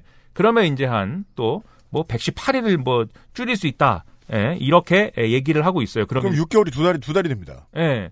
그런데 이거에 대해서는 또 법리상 우리가 잘 검토해야 되는 게 정개특위랑 사개특위가 종결이 됐다 하더라도 요 선거법하고 공수처법하고 검경사건 조정안 이런 것들은 그것의 원래 소관 상임위 예, 행안이나 그다음에 법사위에서 연속해서 계속 다뤄야 된다. 이런 그렇죠. 반론도 있어요. 네. 그렇게 되면 다시 우리는 180일의 함정에 빠지게 되는데 즉 해석이 안 끝났다는 얘기입니다. 예. 근데 또 다만 공수처안의 경우에는 법사위에서 하지 않습니까? 음. 근데 법사위에서 법사위에서 만드는 법안은 법사위의 그 자구 심사 기능을 안 거쳐도 되지 않습니까? 그렇죠. 그래서 그러면 또 짧을 수도 있는 거 아니냐? 90일 또 자를 수 있는 거 아니야? 법사위 심사 기한 90일을 또 자를 수 있는 거 아니야? 이렇게 얘기하는데 하지만 하지만 본회의에서 네. 선거법을 먼저 표결하도록 합의안에 나와 있어요. 선거법을 면- 먼저 표결하고 음. 공수처법 등등하고 선거법을 하루에 몰아서 표결하기로 돼 있습니다. 음. 그래서 그 경우의 수는 공- 그 법사위 90일을 자르는 게 그렇게까지 의미는 없어요. 게다가 법사위는 90일을 단축시킬 수 없다. 아까 말씀드린 대로 어, 여상규의 코어를 뚫고 지나가야 되기 때문에. 그래서 이게 이러저러 하든 어쨌든 간에 그러면 우리가 현실적인 어떤 일정을 갖다가 상정해서 고려해 보면 그러면 결국 아까 안건 조정이나 이런 걸 통해서 우회하는 방안 정도이고 그것도 이제 90일. 네. 그다음에 이제 그 우리 저 어, 여상규 의원의 90일. 그다음에 이 본회의 60일은 사실 국회의장이 민주당 출신이라고 네. 나이씨 하루 만에 그냥 우리 해버리자 이렇게 하고 하기도 좀 그래요 사실 그게 그래서 우리 국회의장도 뭐 마- 몸도 아프고 그런데 스탠트 시술도 하고 그랬는데 60일을 그냥 또 그거는 또 국회의장의 최신을 또 지켜주는 게 맞지 않니 이래가지고 90일 90일 60일 이라고 한 240일로 음. 치고 그럼 지금 240일이라고 치면은 예, 8개월 아닙니까? 네. 그럼 8개월 지금 더하면은 이제 연말이잖아요, 바로. 12월이 됩니다. 네. 예, 그래서 연말까지 처리하는 게 현실적인 일정 아니냐. 음. 그리고 방금 말씀드린 이런 뭐 뭐가 안건 조정위를 구성하고 뭐 법사위라고 이 고비 고비마다 음. 우리 자유한국당들은 준비된 이제 투쟁을 이제 하는 거죠. 우리 저 좌파 독재에 맞서는 지금부터 한국당은 체력전입니다. 예, 그래서. 정의의 횃불 투쟁들을 계속 하는 거죠. 예. 그러니까 아니 지금 공정 경쟁하느라 바쁜데 중앙당에서 앞으로 이게 이제 얼마나 질질 끌릴 수 있느냐가 중요하잖아요. 자유한국당 입장에서는 중앙당에서는 집에 보내주지 않을 겁니다. 국회의원들을. 음. 그래서 얼마나 버티냐에 따라서 길목길목마다 길어지면 제가 생각하기에도 한 뭐 올해 말에서 내년 초 음. 정도까지 끌 수 있지 않겠느냐. 그러면 자유한국당 입장에서는 그러면 사실상 어, 올해 입법할 것들은 거의 못한다. 네, 그리고 몸되고 선거 앞두고 또 여론조회는 되게 유리하네요. 근데 또 자유한국당이 또 마냥 밖에만 있을 수는 없을 것 같은 게 추경이나 이런 것도 있지 않습니까? 네. 추경을 처리를 안 해줄 수는 없어요. 왜냐하면 이제 뭐 그게 정부가 하자고 그래서 그런 것도 있지만 추경이라는 게 결국은 돌고 돌아 지역의 예산이 가는 거거든요. 지금 미세먼지 예산도 그렇고 그다음에 뭐 저기 포항 지진 뭐 피해 예산도 그렇고 강원 산불 예산도 있고 그렇지 않습니까? 한국당의 본능입니다. 예. 지역 예산 가는 데에는 시간 써야 됩니다. 예. 그래서 그걸 잘라 버리면 선거를 어떻게 치르겠습니까? 그 동네에서. 그렇기 때문에 추경은 결국 추경 심사하러는 들어올 겁니다. 그런데 이제 이 선거제도하고 공수처는 이거는 계속 협의를, 아- 협의에 응하지를 않거나 뭐 이상한 안을 들고 오거나 뭐 이러겠죠. 특히 선거법에 관해서는 제가 지난번에도 말씀드렸듯이 자기들끼리 합의 안 됩니다. 이건 좀 뒤에 얘기하고. 네. 그래서 아마 아 참 그 우리가 넘어야 될 산이 대단히 아직도 많다 이 얘기고요. 네. 그 다음에 그럼 이 모든- 최종적으로 가면 예. 본회의 표결을 해야 됩니다. 그렇죠. 이 모든 산을 넘어도 본회의에서 과반 이상 손들어 가지고 이 fast track 지정된 안건들을 처리를 해야 됩니다. 네. 지금 이제 보수 언론이 이런 과정이 없는 것 마냥 설명하고 있어요. 네. 그러니까 fast track으로 통과됐으니 이 법이 통과된 거다인 것처럼 자꾸 얘기하고 있습니다. 네. 본회의 표결이 돼야 돼요. 근데 요 지금 이제 의석수를 계산을 해보면 음. 더불어민주당이 이제 128석, 바른미래당이 28석, 민주평화당이 14석, 정의당이 6석이에요. 음. 그다음에 우리 위대한 대한애, 대한애국당 하나 있고 민중당이 하나가 있고 음. 그다음에 자유한국당이 114석, 네. 아, 무지하게 많어. 그리고 무소속이 8석입니다. 근데 무소속은 무소속의 상당수는 예. 찬성표를 던질 사람들이 많습니다. 네. 물론 뭐 이정현 의원의 심리는 우리가 잘 모르겠습니다만 무소속의 경우에는 이제 문희상 국회의장이 한 명 있고요. 네. 그럼 일곱 명 남지 않습니까? 손금주 의원, 손혜원 의원 이런 사람들 찬성표 던질 사람들 네, 송금주, 손혜원, 이용호 이 세 명은 우리가 뭐 여당 성향이 아니냐 이렇게 생각을 해볼 수가 있겠고요. 음. 그다음에 강길부, 서청원, 이현주, 이정현 이렇게 네 명은 뭐 자유한국당 성향이 아니냐 이렇게 봐야 자유한국당 되겠죠. 표로 봐야 되고요. 예. 그런데 어쨌든 간에 그냥 산수를 해볼 때 음. 만약에 이 패스트 트랙에 찬성하는 사람들을 다 모으면은 음. 본회의 의결이 가능할 거냐 계산해 보면은 과반 이상이 됩니다. 네. 과반 이상이 돼서 본회의 의결이 가능한데 음. 문제는 바른미래당이 뭐 깨진다든지 이렇게 해서 바른미래당 공중분해되고 이 공중분해된 여파로 자유한국당 의석이 늘어나고 그다음에 그 호남 신당이 막 생기고 음. 그래서 각자의 어떤 지역구 이해관계가 어, 어떤지 저 엇갈리게 되고 그 과정에서 또 민주당 내에서 사실 이 선거법 개정을 해가지고 어, 자기가 저 지역구에서 손해 보는 사람들이 있단 말이에요. 있죠. 네. 그 사람들이- 최악은 이제 잠잠히 있던 여당 내에서 반대 의견이 나오는 순간입니다. 네. 예. 만약에 그런 가능성은 꽤 있습니다. 예. 지금은 이제 fast track 이래갖고 다 한, 한 묶음으로 꽉 묶어놨기 때문에 그런 반란표 나오기가 어려운데 방금 말씀드린 어떤 종류의 정계 개편 때문에 fast track으로 묶어놓은 게 막 다 헐거워지고 막 이렇게 막 이렇게 우- 우왕좌왕하면 하는 국면에서 본회의 표결이 들어가게 되면 민주당에서 반란표가 나올 수도 있어요. 네. 그럴 경우에는 이게 본회의에서 표결 안 되는 거죠. 음. 그런 불상사가 생길 수가 있기 때문에 물론 한국당이나 바른미래당의 바른정당 복당 바, 바른정당 이제 자강파들이 뭐 지금 당장 그 민주당의 의원들을 설득하고 로비하고 이럴 수 있는 분위기는 아닙니다. 전쟁을 치러야 되는 상황이니까. 네. 근데 이제 더워지고 넥타이 풀 때가 되면 분명히 이제 민주당 지역구 의원들한테 누님 그러시면 네. 그러신 공정 못 받으실 것 같은데 하면서 접근할 거예요. 음. 네. 네. 설득될 가능성도 있어요. 네. 왜냐하면 어, 민주평화당이나 바른미래당 내에서 제3지대를 얘기하고 있는 사람들이 가장 쉽게 말하는 게 뭡니까? 우리가 선거방송할 때 맨날 얘기하는 겁니다. 당이라는 건 이념도 중요하지만 당이 당에 소속되는 가장 1번 중요한 전제는 나한테 공천을 주느냐 안 주느냐예요. 그건 우리가 선거 방송 때마다 알고 있죠. 예, 공천을 못 받으면 딴 당 간다고 어떤 사람들은 네. 특히나 민주당에선 더 그럴 거예요. 아, 그런 이탈표도 앞으로 생길 수 있어요. 그리고 괜히 그 선거법 바꿔갖고 지역구를 다시 획정하고 지역구 줄이지 않습니까 또. 네. 그럴 경우에 내가 사는 동네가 원래 지역구로 하면은 유리한데 나한테 음. 뭐 이렇게 저렇게 돼갖고 이거는 이렇게 바꾸면은 나는 100% 지겠구만 이런 계산도 설 수가 있고 하기 때문에 그럼요. 대단히 복잡한 얘기가 돼버릴 수가 있어요. 그러면 여기서 우리가 그 점을 봐야 되죠. 그럼 밤이는 어떻게 되는 거야, 그죠?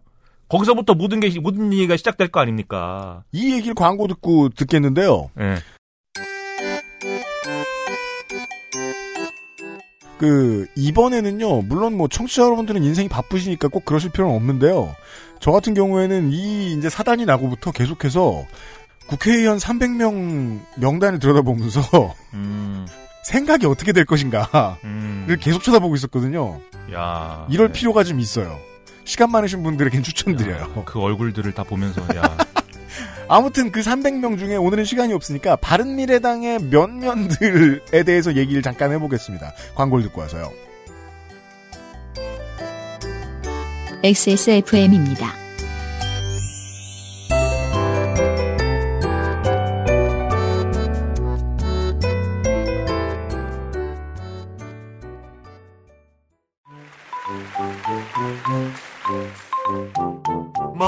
머리, 어깨, 무릎. 안 괜찮으시죠? 관절 건강에 도움을 줄 수도 있는 무르핀이라면 그 노래와 춤 끝까지 할 수 있게 도움을 드릴 수 있어요. 관절 건강엔 무르핀이니까요. 빅그린이 소개하는 탈모 예방 샴푸법. 샴푸로 거품을 내주고요. 흐르는 물에 온도는 차갑게 해서 여러 번 헹궈주세요. 탁탁 두들겨서 모발의 물기를 제거하고 말릴 땐 꼭 찬바람을 이용하세요. 제일 중요한 건 아시죠? 빅그린 헤어로스 샴푸를 사용하는 거죠. Big Green 신비의 구스베리에서 해답을 찾다. 빅그린 헤어로스 샴푸. 당신의 전공만 당신의 직업에 영향을 주는 건 아니죠. 예를 들면 전 팀파니스트는 아니지만 내 노력에 따라 사람들과 내가 함께 설레는 경험. 나로 인해 내 주변 사람들이 안정감을 느끼는 경험 같은 거요. 팀파니가 아니어도 배울 수 있겠지만 지금 직장에서도 제겐 이보다 나은 스승이 없네요.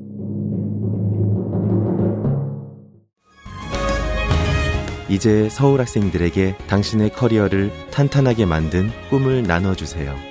2019 서울시 교육청 악기 나눔 아름다운 가게와 낙원 악기 상가에서 더 커질 서울 학생의 꿈을 기다립니다. 서울 학생을 위한 악기 나눔 캠페인은 서울시 교육청이 함께합니다.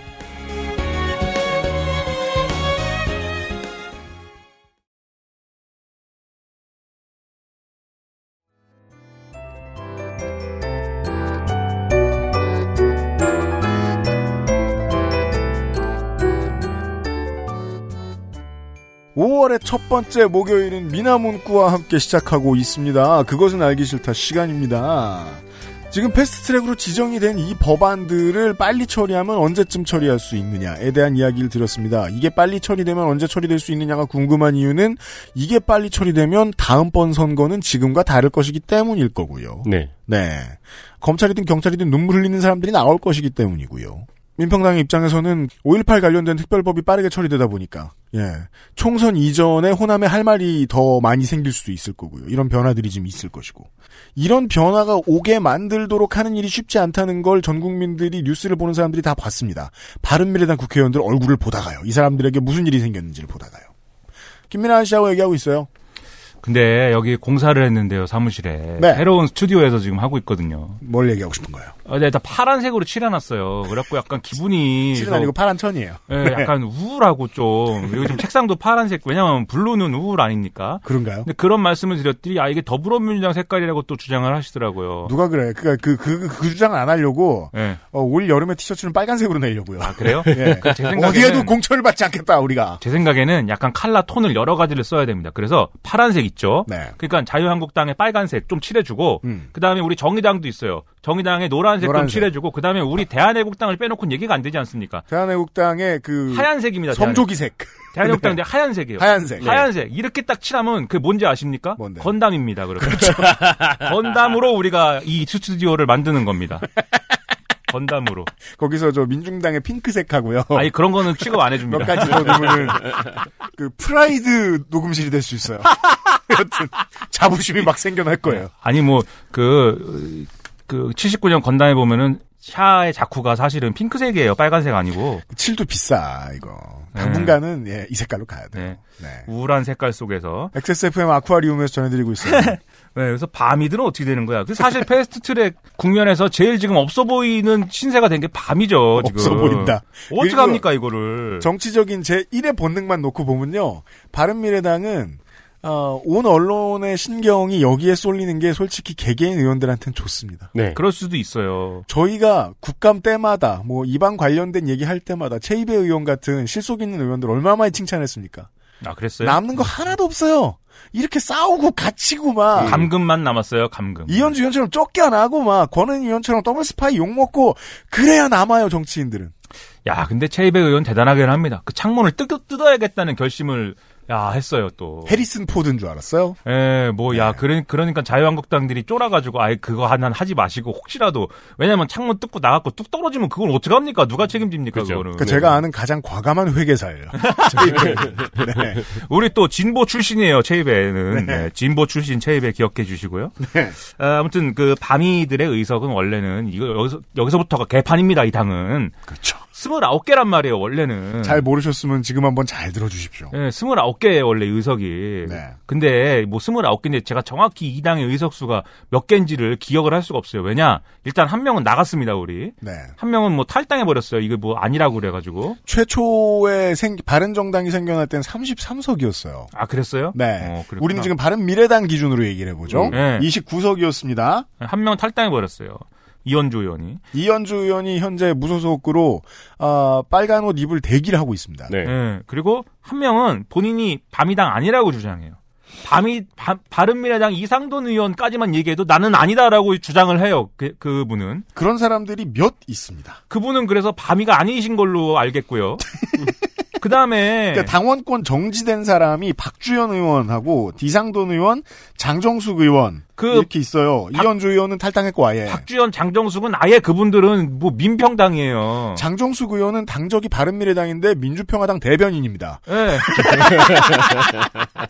민평이에요, 그냥 뭐 대변은 민주평화당 것을 대변해 주시고 뭐 계세요. 앞뒤도 없어요. 그게 아니 성관이가 만약에 결심하면은 그것은 선거 저기 저 정당법 위반이에요, 사실. 네. 근데 몰라요. 근데 그게 뭔지 정확히는 그렇죠.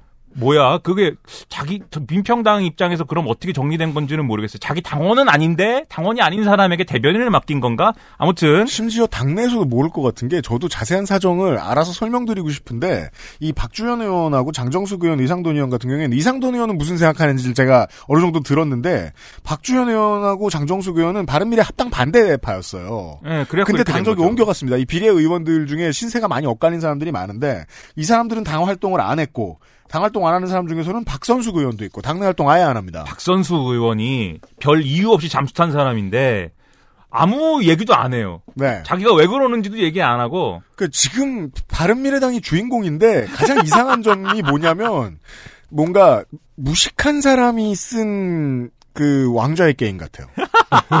스토리의 빈 부분이 너무 많아요. 박선숙, 박주현은 왜 말을 안 하냐?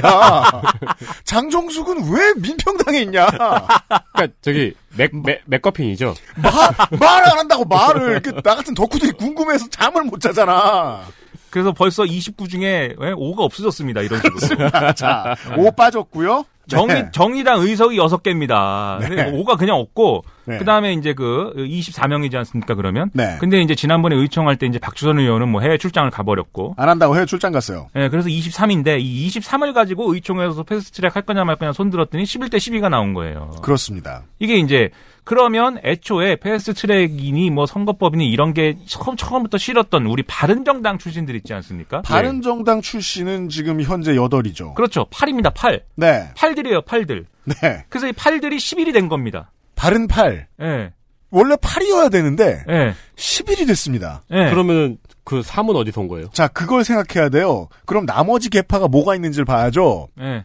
어, 민평당에 있을까 민주당에 머무를 민주당으로 돌아갈까를 생각하던 국민의당 출신들이 있고 그들 중에는 지역구 호남들이 있어요. 네. 그쪽 입장이 좀 비슷하고요. 물론 바른미래당에는 호남 의원이 또 한 명 있습니다. 정운천 의원. 하지만 이 사람은 바른정당계입니다. 예, 바른 정당. 새누리당 출신이죠. 네. 그 사람은 또 입장이 달라요. 김관영도 정북인데 그 둘은 완전히 달라요. 그리고 나머지는 국민의당에서 그렇게 많이 지난 총선 때 벌어들였던 비례 의원들입니다. 안철수 바람을 타고 안철수가 뽑아올린 비례 의원들이 지금 입장이 다 달라요. 그렇죠.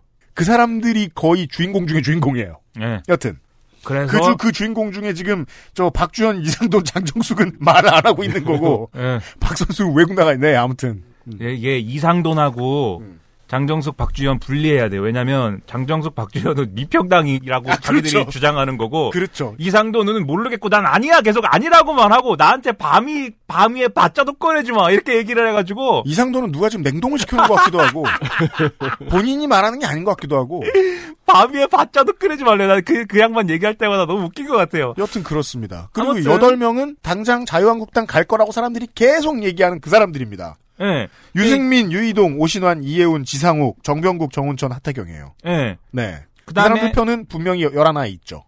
그 다음에 요 3위, 음. 이태규, 김중로, 이동섭인데 핵심은 네. 이제 이태규입니다. 네. 이태규 씨는, 이태규 씨가 아니지, 이태규 의원님은 요, 원래는 이제 우리 새누리 출신이에요. 친이계라 그러고. 네. 근데 새누리 출신인데 뭐 어떻게 하다 보니까는 바른정당파가 아니고 국민의당파로. 국민의당 비례로 들어왔고 예. 국민의당 비례로 들어와서 이제 국회 활동을 처음 시작할 때만 해도 안철수 최측근으로 구분됐습니다. 그래서 원래 안철수의 이 왼팔 오른팔이 뭐냐면 이태규 박선숙이에요. 근데 이태규는 새누리당 쪽에 이제 보수 쪽 축인 것이고 그렇죠. 박선숙은 민주당이랑 가까운 이제 네. 나름의 어쨌든 그 기준에서 보면 진보의 축인 축이었던 건데 아무튼 새정치 아저씨 아줌마들이에요. 예. 바른미래가 되면서 박선숙 축이 붕괴한 거죠. 그렇습니다. 그래서 이 상황에서 이태규가 나온 거, 이태규가 이제 그 지금 이제 10일로 팔들의 이제 손을 들어준 건데. 네.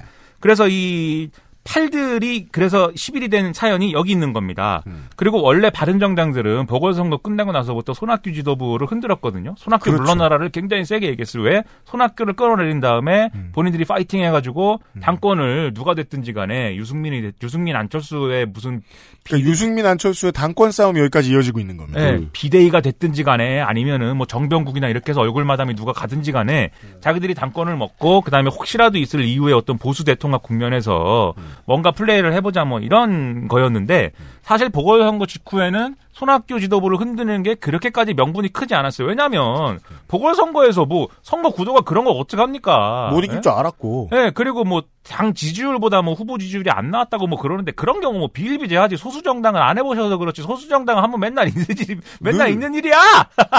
늘 그렇고요. 너무 네임밸류 약한 후보들을 올린 것도 있지만 그리고 바른 정당계들이 손학규를 때리고 싶을 때 이언주가 나서서 대신 때려줬어요. 네. 근데 문제는 정치적으로 세련되지 못한 사람이라 너무 세게 때렸어요. 네. 네. 거기에 같이 참여할 수가 없었습니다. 바른정당계가. 그러니까 아프겠다 싶어서요. 그렇죠. 맞아요. 그리고 바른 정당들이 이언주를 뭐 감싸주긴 했지만 원래 한 식구도 아니고 이언주 국민의당 좋아하지도 출신이니까. 않아요. 네. 네. 원래 민주당 출신인데. 음. 그래갖고 아무튼간에 에, 손학규를 흔들었는데 이번에 이제 이 국면이 되면서 손학규를 흔들기가 더 좋아졌죠. 음. 왜냐하면 이제 어쨌든간에 김관영의 무리수가 있다라고 지금 주장하는 거 아닙니까? 네. 오신환과 권은희를 바꿔버려서 그 사개특위위원회에서 어, 말 안 듣는다고 빼버리는 바람에 네. 그게 이제 잘못됐다라고 주장하면서 음. 이 일부 이 의원들이 이 바미당의 의원들이 아 좀 그거는 좀 너무했네 이렇게 되면서 손학규 대표를 흔들 수 있는 여지가 확 늘어났어요. 네. 네. 그 손학규 대표가 자꾸 흔드니까 지난번에 그 10% 얘기하지 않았습니까? 음. 정당 지지율이 추석 때까지 10%가 안 되면 내가 물러날게. 음. 예, 그러니까 좀 조용히 해봐 이렇게 그냥 추석 때 얘기했는데 물러날게. 네. 예. 제가 볼 때는 그 얘기 핵심 뭐냐면 음. 지금 안철수 의- 전 의원께서 예? 독일에서 지금 마라톤이나 하고 뭐 이러고 있는데 어쨌든 간에 올 거 아닙니까 오기는. 음. 네. 근데 대략 추석 때나 오는 걸로 이제 보는 거겠죠. 음. 그래서 안철수가 올 때까지는 내가 할 거고 안철수가 오면은 뭐 저 대표를 뭐 안철수 전 의원이 하든지 그때 뭐 바른정당계들하고 다시 붙어봐. 예, 다시 얘기 그때 가서 얘기해봐. 그때까지는 내가 할게 이렇게 얘기한 걸로 저는 이제 받아들이는데 일 수도 있다. 예. 근데 이 직후에 이제 이태규 의원 등이 나와서 뭐라 그랬냐면 아 우리 안철수 의원이랑 전 의원이랑 소통을 아주 열심히 하고 있어. 그리고 안철수 전 의원이 문자 보냈는데 예, 중요한 일은 이태규와 상의하세요 이렇게 돼 있어. 예, 이렇게 얘기를 했단 말이에요. 위, 위임장이다. 네. 예, 이게 마치 제가 듣기로는 그 죽었는데 누가 죽은 거지? 그 손책이 죽었나? 그렇습니다. 근데 그 나라 안에 이런 장소와 상의하고 나라 밖에 이런 주유와 상의하라 이렇게 얘기를 했는데 그렇죠. 그, 그, 그 얘기에 대해서 주유가, 야, 모든 거는 나랑 상의하라고 그랬어. 뭐, 이렇게 얘기하는 거랑 비슷한 거 아니냐. 그럼 듣고 있던 장, 근데 장소는 삐져갖고. 지금. 나오지도 않고. 맞아요. 그, 이제, 이렇게 얘기해야죠. 바른미래당의 싸움을 보는 게, 주요 개파 간 싸움이 있고요. 안철수 유승민 간의 밀당이, 줄다, 줄다리기가 있고요. 안철수의 개파였던 사람들 내부의 싸움이 있다는 겁니다. 그렇죠. 사실 아까도 네. 말씀드렸듯이 김성식, 최입의 뭐 이런 분들도 권은희 이런 분들도 사실 음. 다그 따지고 보면은 뭐 과거에 안철수계였던 거 아닙니까? 네. 근데 그분들이 지금 최입에나 방금 누구 얘기했어? 김성식이나 이런 사람들은 패스트트랙에 동의 굉장히 적극적으로 동의했던 거고 음. 그게 아니라 이태규 등의 보수적인 사람들은 지금 아닌 거잖아요. 바른정당이랑 같이 하겠다는 거잖아요. 맞습니다. 공중분해되고 있는 거예요 안철수계는. 음. 그리고 손학규 우리 대표께서 오늘 그 자기가 원래 임명할 수 있게 돼 있는 임명직 최고위원 그 있거든요. 음. 두 명을 임명을 오늘 해버렸어요. 음. 그 누구냐면 누가 잊어버렸어. 문병호하고 주승용이에요. 네. 문병호는 이제 원외고 음. 주승용은 이제 호남에 있는 지역구 그렇죠. 의원이죠. 네. 근데 주승용은 방금 말씀드렸듯이 그러면 호남계가 되는 것이고 음. 호남계로 분류를 한다면 호남 재창당 생각하고 있는 사람입니다. 예. 그리고 문병호 전 의원은 이 양반이 자기가 약간 진, 그래도 이 구도에서는 약간 진보적이라고 생각하는 구 안철수계거든요. 음. 그러니까 사실은 이런 식으로 또 손학규 대표, 손학규 체제를 지지하는 안철수계와 그렇지 않은 안철수계와 이렇게 다 사분할되어 있는 거죠. 그렇습니다. 그런 상황에서 만일 안철수 전 의원이 이태규와 상의하세요라는 문자를 보냈다면 음. 그거는 둘 중에 하나입니다. 첫째는 나는 앞으로 그냥 보수정당의 인물로 앞으로 가기로 했어. 이게 아니면 음. 어, 국내 정치 상황에 관심이 없다. 그게 아니면 이태규의 거짓말이라는 거죠. 아, 그렇죠. 네. 안철수가 문자를 실제로 그렇게 보냈으면 그런 의미인 거고, 음. 안 보낸 거면은 이태규 플레이인 거죠. 실제 앞에는 뭐 다른 게 붙을 수도 있잖아요. 뭐. 뭐, 뭐 드랍십은 이태규와 상의하세요. 뭐 이런 것도 그러니까요. 있고. 아, 배고프면. 네. 혹은 뭐 카레 먹고 싶으면. 그렇죠, 네. 그렇죠. 뭐. 이태규가 기가 막힌 집을 안다. 네. 예, 국내의 일은 이태규와 상의하고, 국외의 일은 박선숙이랑 상의하라. 이렇게 보냈는데. 이게 무슨 얘기냐? 그 구 친한계들 중에서 주도권 다툼을 하는데 이태규가 뭔가 앞서 나가려고 하고 있다는 정황은 분명하다. 네. 그런 상황이고요. 네. 그게 이제 8이 10일이 된 이제 사연이고, 그렇습니다. 제가 아까 말씀드렸듯이 김관영의 그, 어, 악셀레이터 확 밟아버려갖고. 그 다음은 김관영 얘기입니다. 김관영 네. 의원도 이번 전국의 수혜자 중에 하나예요. 이름도 좀 알렸고요. 네. 네. 예, 근데 전북에 이런 사람도 있다라는 걸 네. 알렸고요. 군산 시민들한테도 그렇고. 예. 근데 아무튼 김관영은 무슨 생각이냐? 김관영 의원은. 그렇죠. 왜냐하면 이게 왜 중요하냐면 아까 말씀드린 8이 10일이 되고 그다음에 이 10일이 한순간 15까지 됐거든요. 네. 김관영 물러나야 된다. 이거 저기 서명 받아가지고 바, 바른 정당들이 네. 이게 한 15까지 되는 과정에는 어쨌든 김관영 원내대표가 우리 악셀에다를 확 밟았고 그런 건데 네. 악셀에다 왜 밟고 있냐 이거죠. 음. 왜냐하면 어, 썰이 지금 여러 버전이 나와요. 김관영이 왜 이렇게 당내에서 목소리를 높이냐? 예, 그 저기 뭐야 몰릴 정도까지 왜 이러는 거냐. 뭐 음. 어제는 울고불고 난리 나잖아요. 김관영 네. 원내대표 어제 울었어요. 네. 예, 정치인들은 신기해 울고 싶으면 웁니다. 예. 그렇습니다. 내가 오신한 권은희한테 너무한 것, 너무했던 것 같다. 음. 이러면서 눈물을 흘리고. 근데 그게 오신한 권은희를 향한 눈물일까요? 관객들을 아니죠. 향한 눈물이죠. 당연합니다. 봐라, 내가 이렇게 지금 미안해 하고 있으니까는 고마 흔들어라 이건데. 아니, 정치인의 모든 대사는 방백이에요. 예. 네. 그래서 팔은 어쩔 수 없는데 음. 팔에 붙어버린 칠은 음. 빨리 좀 해산해라 이걸 얘기하고 있는 건데. 돌아와라. 예. 음.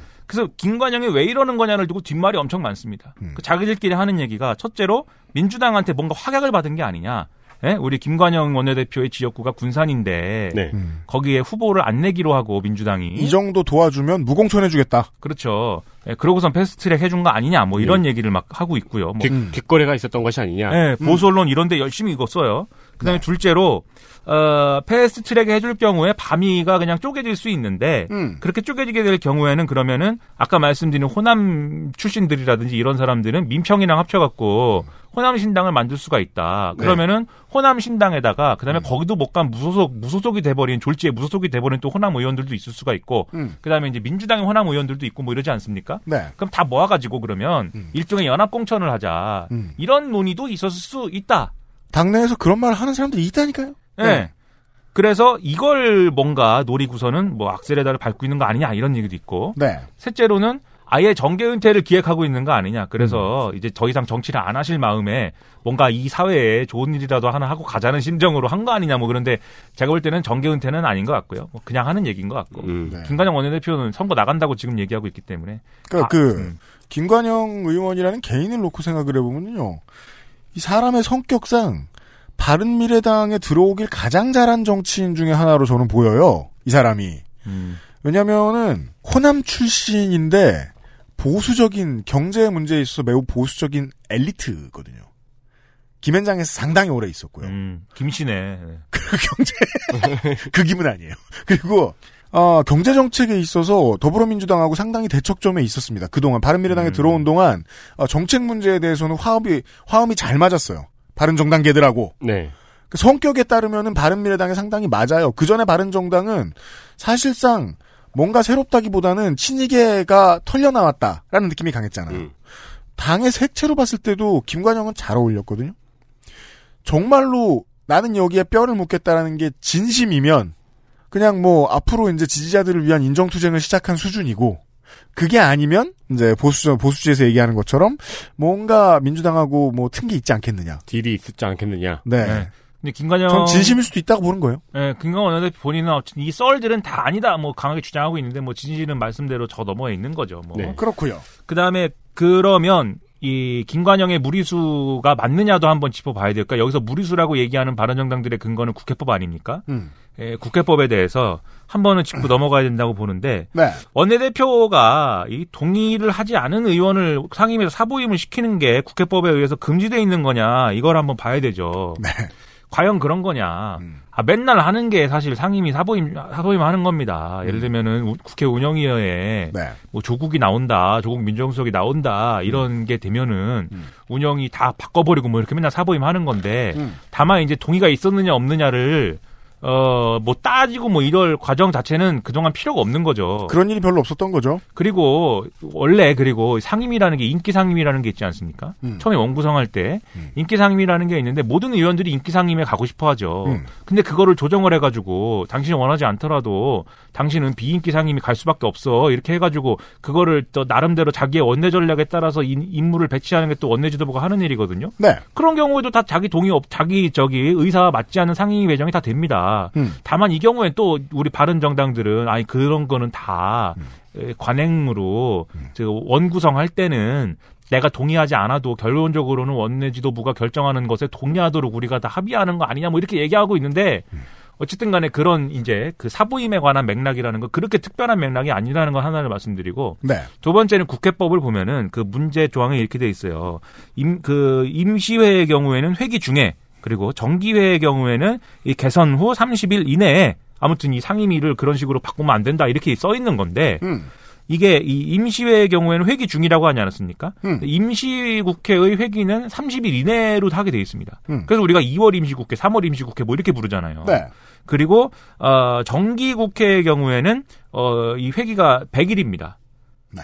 그러면 병렬적으로 써 있는 거잖아요. 임시국회는 회기 중에 음. 정기 국회는 30일 이내에 음. 그 한 번 정한 이후에 음. 한번 상임위원을 정해준 이후 30일 이후에 바꾸지 말라는 거잖아요. 음. 그럼 우리가 상식적으로 이거 어떻게 이해해야 되냐면은 아 한 번 상임위 배정을 해줬으면은 적어도 30일 정도는 유지하라는 취지다. 네. 이렇게 해석해야 되는 거죠, 사실. 음. 근데 그래서 국회 사무처가 어떻게 반박하고 있냐면 지금 바른 왜냐면 회기 중에 바꾸지 말라고 그랬으니까 네. 동의 없이 바른 정당들의 주장대로 하면 2월 국회, 3월 국회, 4월 국회 이렇게 연속으로 회기 빵꾸 나는 거 없이 쭉 열었을 때 그러면은 이게 회기가 끝나지 않고 계속 연속적으로 열렸을 때는 영원히 그러면은 저 사보임을 동의하지 않는 사보임은 못 시키겠네. 음, 근데 음. 그렇게 지금까지 해왔니? 이렇게 지금 반박하는 거예요. 사- 국회 사무처가. 그래서 이런 이제 내용들을 볼때 이게 법적으로 그렇게 뭐 뭐 법 조항의 해석이나 뭐 이런 걸 가지고 서로 논란을 일으킬 수는 있겠지만 김관영 원내대표가 법적으로 무슨 치명적인 무슨 잘못을 해가지고 지금 엄청난 뭐 그런 일을 한 건 전혀 아니다. 네. 다만 그럼에도 불구하고 정치적으로는 무리수라는 평가를 받을 수도 있는 게 네. 오신한 오신한 의원은 사개특위 의원으로서 자기가 패스트트랙에 동의 안 하고 절대로 이거는 안 한다는 의사가 굉장히 분명하지 않았습니까? 음. 그런 경우에 어쨌든 원내 지도부의 전략대로 이 사개특위 의원이 움직이지 않는 거기 때문에 그런 경우에 사보임하겠다 그러면 당내에서도 뭐 저건 어쩔 수 없다 이렇게 보는데 권은희 의원은 아니었어요. 네. 패스트트랙을 안 하겠다기 안 하겠다는 게 아니라 이제 약간 답답한 거죠. 전쟁 났는데 지금 뭐 하는 거야?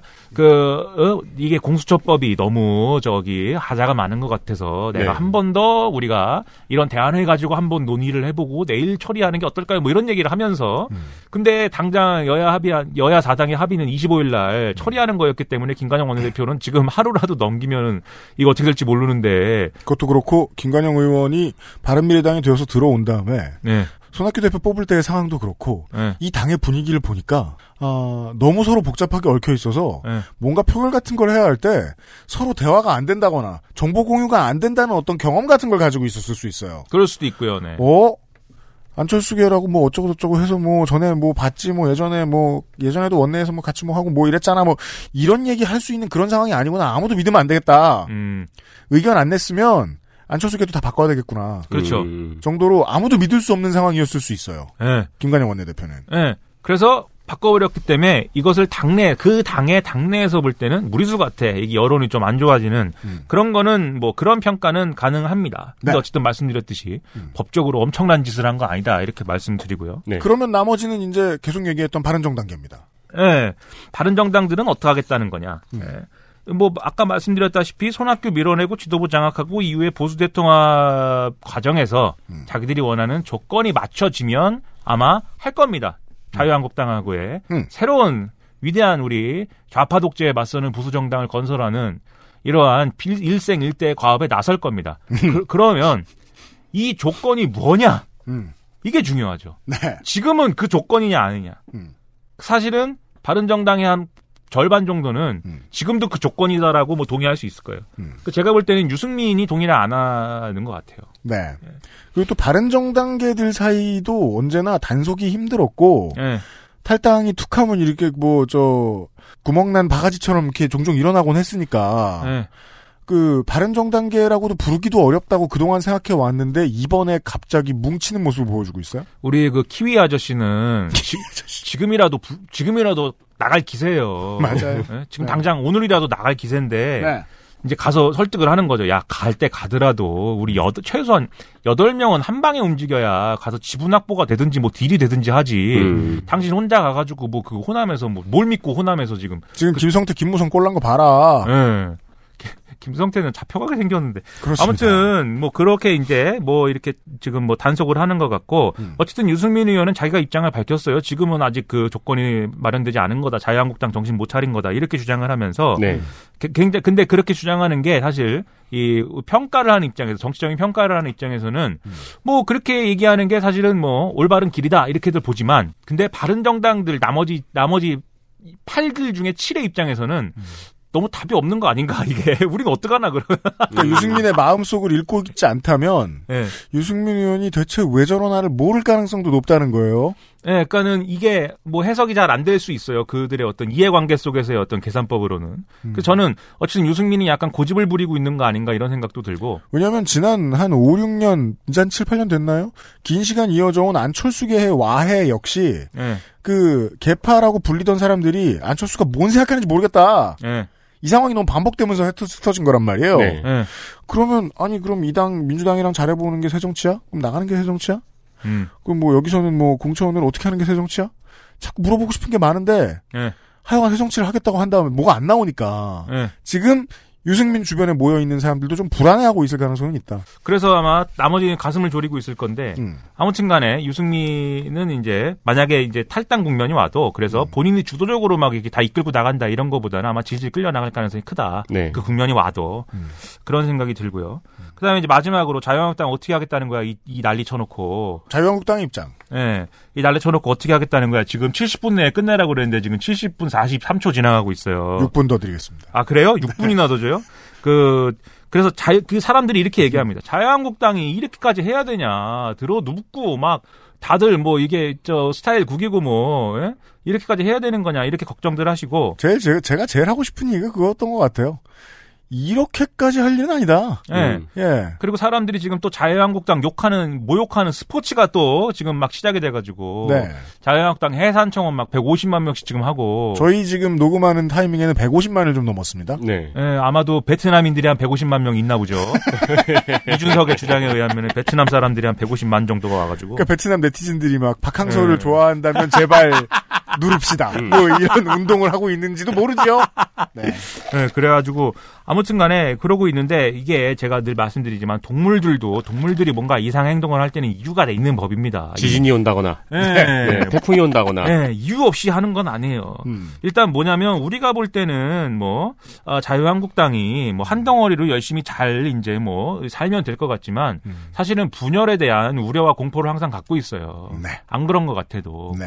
지금 늘 제가 과거에도 몇 번 말씀드렸는데 자유한국당은 어쨌든 간에 총선을 경유해서 대선까지 가려면 네. 어떤 이- 어떤 경우든 간에 이 당의 어떤 뭔가 구태한 인물들은 쳐내고 가지 않으면 안 된다. 음. 라는 게 지금까지 어떤 해법이었거든요. 음. 그래서 만약에 구태한 인물을 친다고 그랬을 때는 그게 누구냐? 음. 그것은 일차적으로는 친박인 거고 음. 친박이 아니더라도 막 막말해 온 사람들 그리고 뭐 당을 분열시킨 사람들 이렇게 타겟을 계속 바꿔가면서 음. 누굴 자를 건데 이렇게 서로 눈치를 보는 상황들이 계속 이어졌단 말이에요. 네. 네. 근데 황교안 취임 이후에 황교안의 노선은 애들아 다 모여봐 이제 그만하자. 음. 그만하고 우리는 힘을 합칠 것이고 당분간 아무도 안 죽일 거야. 그렇죠. 그리고 이 구도로 가기 위해서는 너희가 원하는 이런 이런 뭐 구호나 이런 것도 내가 다 얘기해 줄게. 어? 그렇죠. 좌파 독재 우리가 막아내고 우리가 헌법을 수호 헌법을 뭘 수호해? 헌법을 수호하고 헌법을 수호한다는 사람들이 국정농단을 왜 했습니까? 헌법을 수호하고 뭐 이렇게 하고 뭐 횃불 혁명이야.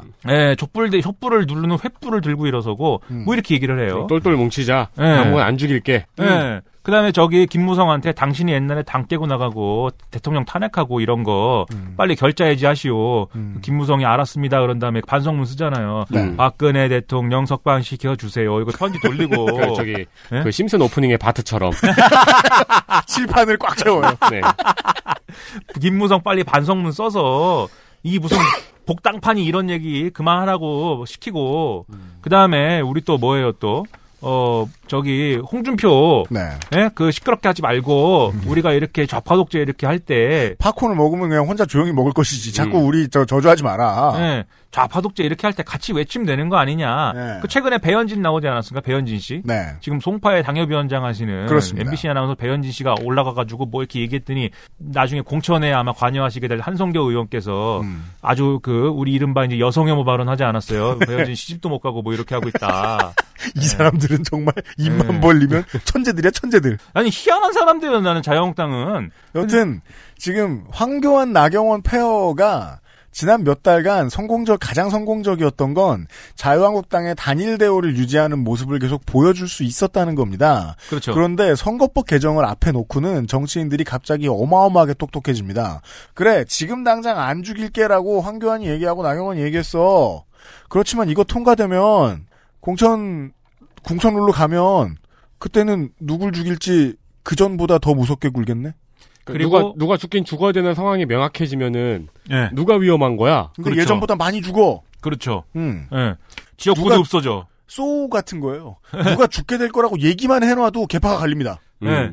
그리고 여기서 하나 더 플러스 하자면은 선거법이 바뀌면 그럼 그냥 당을 뭐 우리가 자르고 지금의 구도에서는 우리가 당에서 조직 분리 조직 분리를 했을 경우에는 죽지만 죽을 가능성 크지만 왜냐하면 승자 독식 소선거 소선거구제이기 때문에 근데 권역별 연동의 비례대표제 붙이면 우리가 박근혜 파워로 예? 박근혜 파워로 우리가 좀 버티면 사실 몇 석이라도 갖고서는 어, 할 수 있는 거 아니야 이렇게 계산 이런 계산도 한단 말이에요 제가 조선일보를 맨날 보지 않습니까? 네. 조선일보가 사설에서 이 선거법의 일반 개정에 대한 어떤 분노를 막 쏟아내면서 그렇습니다. 이것은 친박계 신당을 촉발시키려는 그러한 음모도 있는 거 아니냐라고 사설에다가 두어 번 썼어요. 네, 근데 저는 이 얘기를 왜, 왜 쓰냐고요, 조선일보. 지금 신박계 친박계 신당, 신박계, 친박계 친당이 아니고 친박계 신당이 네. 예, 뭐 실체가 있습니까? 실체가 있진 않거든요. 네. 근데 이런 얘기 쓰는 것은 분열을 우려한다는 것이죠. 음. 그것이 어떤 음. 형태로든지 간에. 니네 그러지 마라. 이게 그렇죠. 민주당 얘기나 민평당 얘기를 조선일보가 이렇게 해놓은 거면 분열을 획책하는 건데요. 네. 지금 저 상당히 많은 사람들이 걱정하고 있다는 거예요. 지난번 당대표 선거 때부터 그게 보였단 말이에요. 예. 야, 저 태극기 부대 어떻게 라고 걱정하는 사람들이 저렇게 많은데 결국은 태극기 부대가 점 찍어준 그 황태자가 됐단 말이에요, 지금. 네, 네. 그때까지만 해도 어 누구를 색출해서 누, 뭐 어느 걸로 적폐를 해소할까 이런 얘기를 계속하다가 지금 당장 안 하고 있잖아요. 그러니까요. 곧 하겠네. 유- 윤리 어떻게 됐니 도대체? 네, 곧 하겠네. 하면 누굴 자를 거야. 예. 우린 살려면 어떻게 해쳐 모여야 되지? 그럼 그때부터 바른미래당 의원들을 보듯이 자유한국당 의원들을 봐야 돼요. 이 사람도 어떻게 갈릴까 다시. 음. 그렇죠. 예. 그 지금 친박 친박계 신당 이른바 TK 자민련 얘기하지 않았습니까? 음. 근데 TK에 있는 친박계들은 TK 자민련 시도할 만한데 음. 수도권들은 그렇습니까? 수도권에 있는 또 자유한국당들은 아니거든요. 네. 그리고 수도권에서는 어쨌든 간에 뭐가 됐든 연동형 비례대표제는 무조건 정당 지지율이 높아야 되는데 수도권은 이미 사막이에요. 예, 근데 이제 정당 지지율이 높으면은 석패율제든지 뭐든지 해갖고 살아날 구멍도 있고. 맞아요. 자기들이 모색해 볼 수 있는데 친박 신당이 그렇게 해서 잘려버리면 음. 조직이 분리돼 버리면 우리 태극기들하고 친박을 박근혜 팬들은 또 친박 신당 찔 거 아닙니까 정당 투표에서. 그래서 수도권 의원들은 친박을 못 잃어요. 예. 그러니까 이런 이해관계가 막 겹치면 우리가 선거법 개정 협상에서 자유한국당이 자기 안을 못 만드는 거예요. 합의가 아무것도 안 되니까. 네. 그래서 현상 유지하자고 하면서 자해하는 겁니다, 막. 네. 그 270석으로 하고 총원을 비례대표를 다 없애버리자 뭐 이러면서. 당이 안 깨지려면 이런 네. 헛소리를 하는 것밖에 없다. 네. 내부에서는 지금 의견 합치가 안 되고 있는 거네요. 실질적으로는 선거법 개정에 대해서 당론 형성을 못 해요. 그렇죠, 그렇죠. 그러니까, 그러니까 상을 엎, 엎고 있는 그렇죠. 방법밖에 없는 거죠. 그렇죠. 그러면 이제 우리 정치 평론가들이 쉽게 얘기하는 게 자유한국당 이렇게 극단적 모습만 보여가지고 중도층에 이런 저기 지지를 못 얻게 되면은 네. 다 나가리 나고 총선도 패배할 수 있게 되지 않겠어? 저는 그렇게 될 가능성 크다고 보는데 그거에 대한 자유한국당의 솔루션이 없는 건 아닙니다. 그게 경제 위기설이에요. 네. 중도층은 자유한국당이 무슨 아스팔트에 눕든지 뭘 때려 부시든지 간에 그거는 당연히 눈살을 찌푸리고 저거 인간 쓰레기들이다 생각하지만 경제 위기설을 갖고 와서 문재인 정권이 경제를 너무 못해가지고 경제가 다 붕괴해가지고 니들이 다 못 살게 된다. 네. 이 얘기는 중도층에 먹힙니다. 그리하여 이제 set menu들이 계속 나갑니다. 그 네. French fry처럼 예, 1월 위기설, 2월 위기설, 3월 위기설, 4월 위기설, 5월 네. 위기설. 예. 그리고 불과 한 5년 전만 해도 기름 1,700원대까지 뚝 네. 이었다가 1,500원 함락 코앞 예, 열심히 씁니다 지금. 예. 경제 위기설 side menu가 잘 올라가야 돼요. 그리고 main dish가 네. main dish가 공산주의자예요. 근데 그러니까 햄버거가 공산주의자인데 네. 그 저기가 올라가는 거죠. 그 경제? 위기설이 네, French fry가 경제 위기설이에요. 네. 그래서 그 set menu를 하나로 보면은 경제 고용 대란이 coleslaw예요. 예. 경제 위기가 왜 그러면 문재인 정권은 뭘 못해서 이렇게 경제 위기가 오는 거야? 음. 왜냐 공산주의자여 가지고 북한만 챙겨주고 경제에는 관심 없고 운동권들이 다 자기들끼리만 노나먹고 음. 예, 자기들끼리만 노나 갖고 자기들끼리 저 건물주 되고 아파트 사고 이렇게 자기들끼리만 해먹으면서 다 이렇게 경제 위기가 온 것이다. 이런 정권 저 내버려 둬야겠느냐? 우리는 좌파 독재에 반대한다 그래서 이렇게 가는 거예요. 그래서 이제 놀라운 브레인스토밍이 필요한 거잖아요. 네. 뭐 오늘 아침에 삼겹살을 먹었다. 문재인 네. 대통령이. 그럼 삼겹살과 북한의 관계를 생각해야 되고. 그렇죠. 네. 뭐 북한에서 돼지들이 많이 남았나 보지 뭐 이렇게. 네, 그렇죠. 뭐 네. 오렌지를 먹었다. 그럼 오렌지와 네. 북한의 관계를 또 생각해야 되고. 네, 오렌지를 먹음으로써 어떤 다른 나라에서의 오렌지를 수입을 할 수 있도록 촉발시켜갖고 그 수입한 물량을 북한에 갖다 줄 것이다. 네. 이게 카톡에서 맨날 가짜 뉴스 이런 식으로 막 만드는 겁니다. 이게 실제로 뉴스를 뒤져보면은 이, 이런 뉴스가 매주 매달 나와요. 네. 이런 네. 사설들이. 이렇게 그 NRNB를 자꾸 깔아줘야 네. 네. 네. 사람들이 이제 아 그래 그럼 패스트트랙도 안 좋겠구만 이라고 생각해 줄 수 있을 것이다. 패스트트랙이 독재구만. 그리고 이 패스트트랙을 막음으로써 문재인 독재를 견제하는 가장 중요한 한국당의 이유는 자기 당이 깨지니까. 음. 네. 네. 그리고 중도층은 경제 위기다. 네, 그걸로 한다. 그렇습니다. 그런 결론인가요? 네, 70분 이내에 끝내라고 그래갖고 뭐 더 더 얘기하면 안 될 것 같고. 네. XSFM입니다.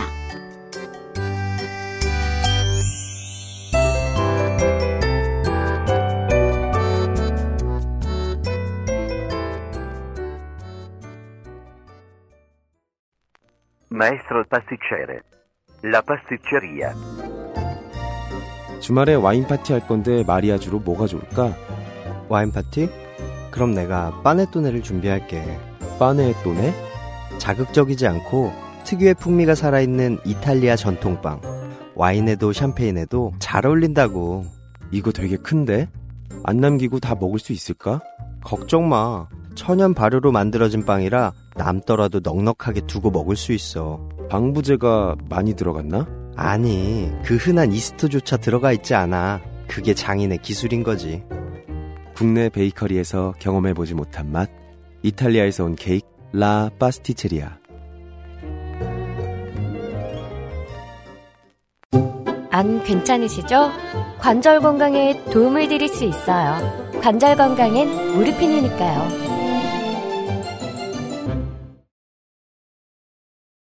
네. 경제 위기설이 나오는 이유, 패스트트랙을 누군가가 반대하는 이유, 이런 것들을 종합해서 설명을 드렸습니다. 약간 안 좋긴 안 좋습니다 경제가. 근데 음. 그게 늘 말씀드리지만 문재인 정부가 뭘 하면 좋아지고 뭘 하면 안 좋아지고 이런 것도 있지만 네. 뭘 해서 좋아질 거였으면 이미 2017년, 2018년에 해놓은 게 많았어야 돼요. 근데 그때 제대로 못했어요. 제가 볼 때. 네. 그런 면이 없진 않아요. 네. 근데 지금의 위기에는 그런 문재인 정권의 그 어떤 실책만 작용하고 있는 거냐? 음. 아니에요. 대외 여건이 안 좋고 반도체 사이클이 꺼지고 뭐 이런 여러 가지 여건이 있어요. 네. 그걸 다 문재인 정권 의 책임이라고만 말할 수 없고 지금의 박근혜 정권이거나 안철수 정권이거나 무슨 뭐 또 누구 나왔지 반기문 정권이어도 마찬가지로 지금 경제는 안 좋았을 거예요. 음. 그런 면을 같이 봐야 되는 거지. 네네네. 공산주의자 때문에 지금 1분기 저 경제 성장률이 마이너스 0.3%라고 얘기하면 안 되는 겁니다. 통계 장난을 치는 문제들에 대해서 요즘은 fact check 미디어들이 워낙 많기 때문에 많이들 나오고 있거든요. 네. 한 번쯤 확인해 보시길 바랍니다. 이런 말씀을 왜 드리냐? 경제 위기설은 자유한국당의 몰락을 막기 위한 매우 중요한 side menu이기 때문이다 라고 아저씨가 설명을 해드렸습니다. 네, 아저씨를 오늘도 목동 가요?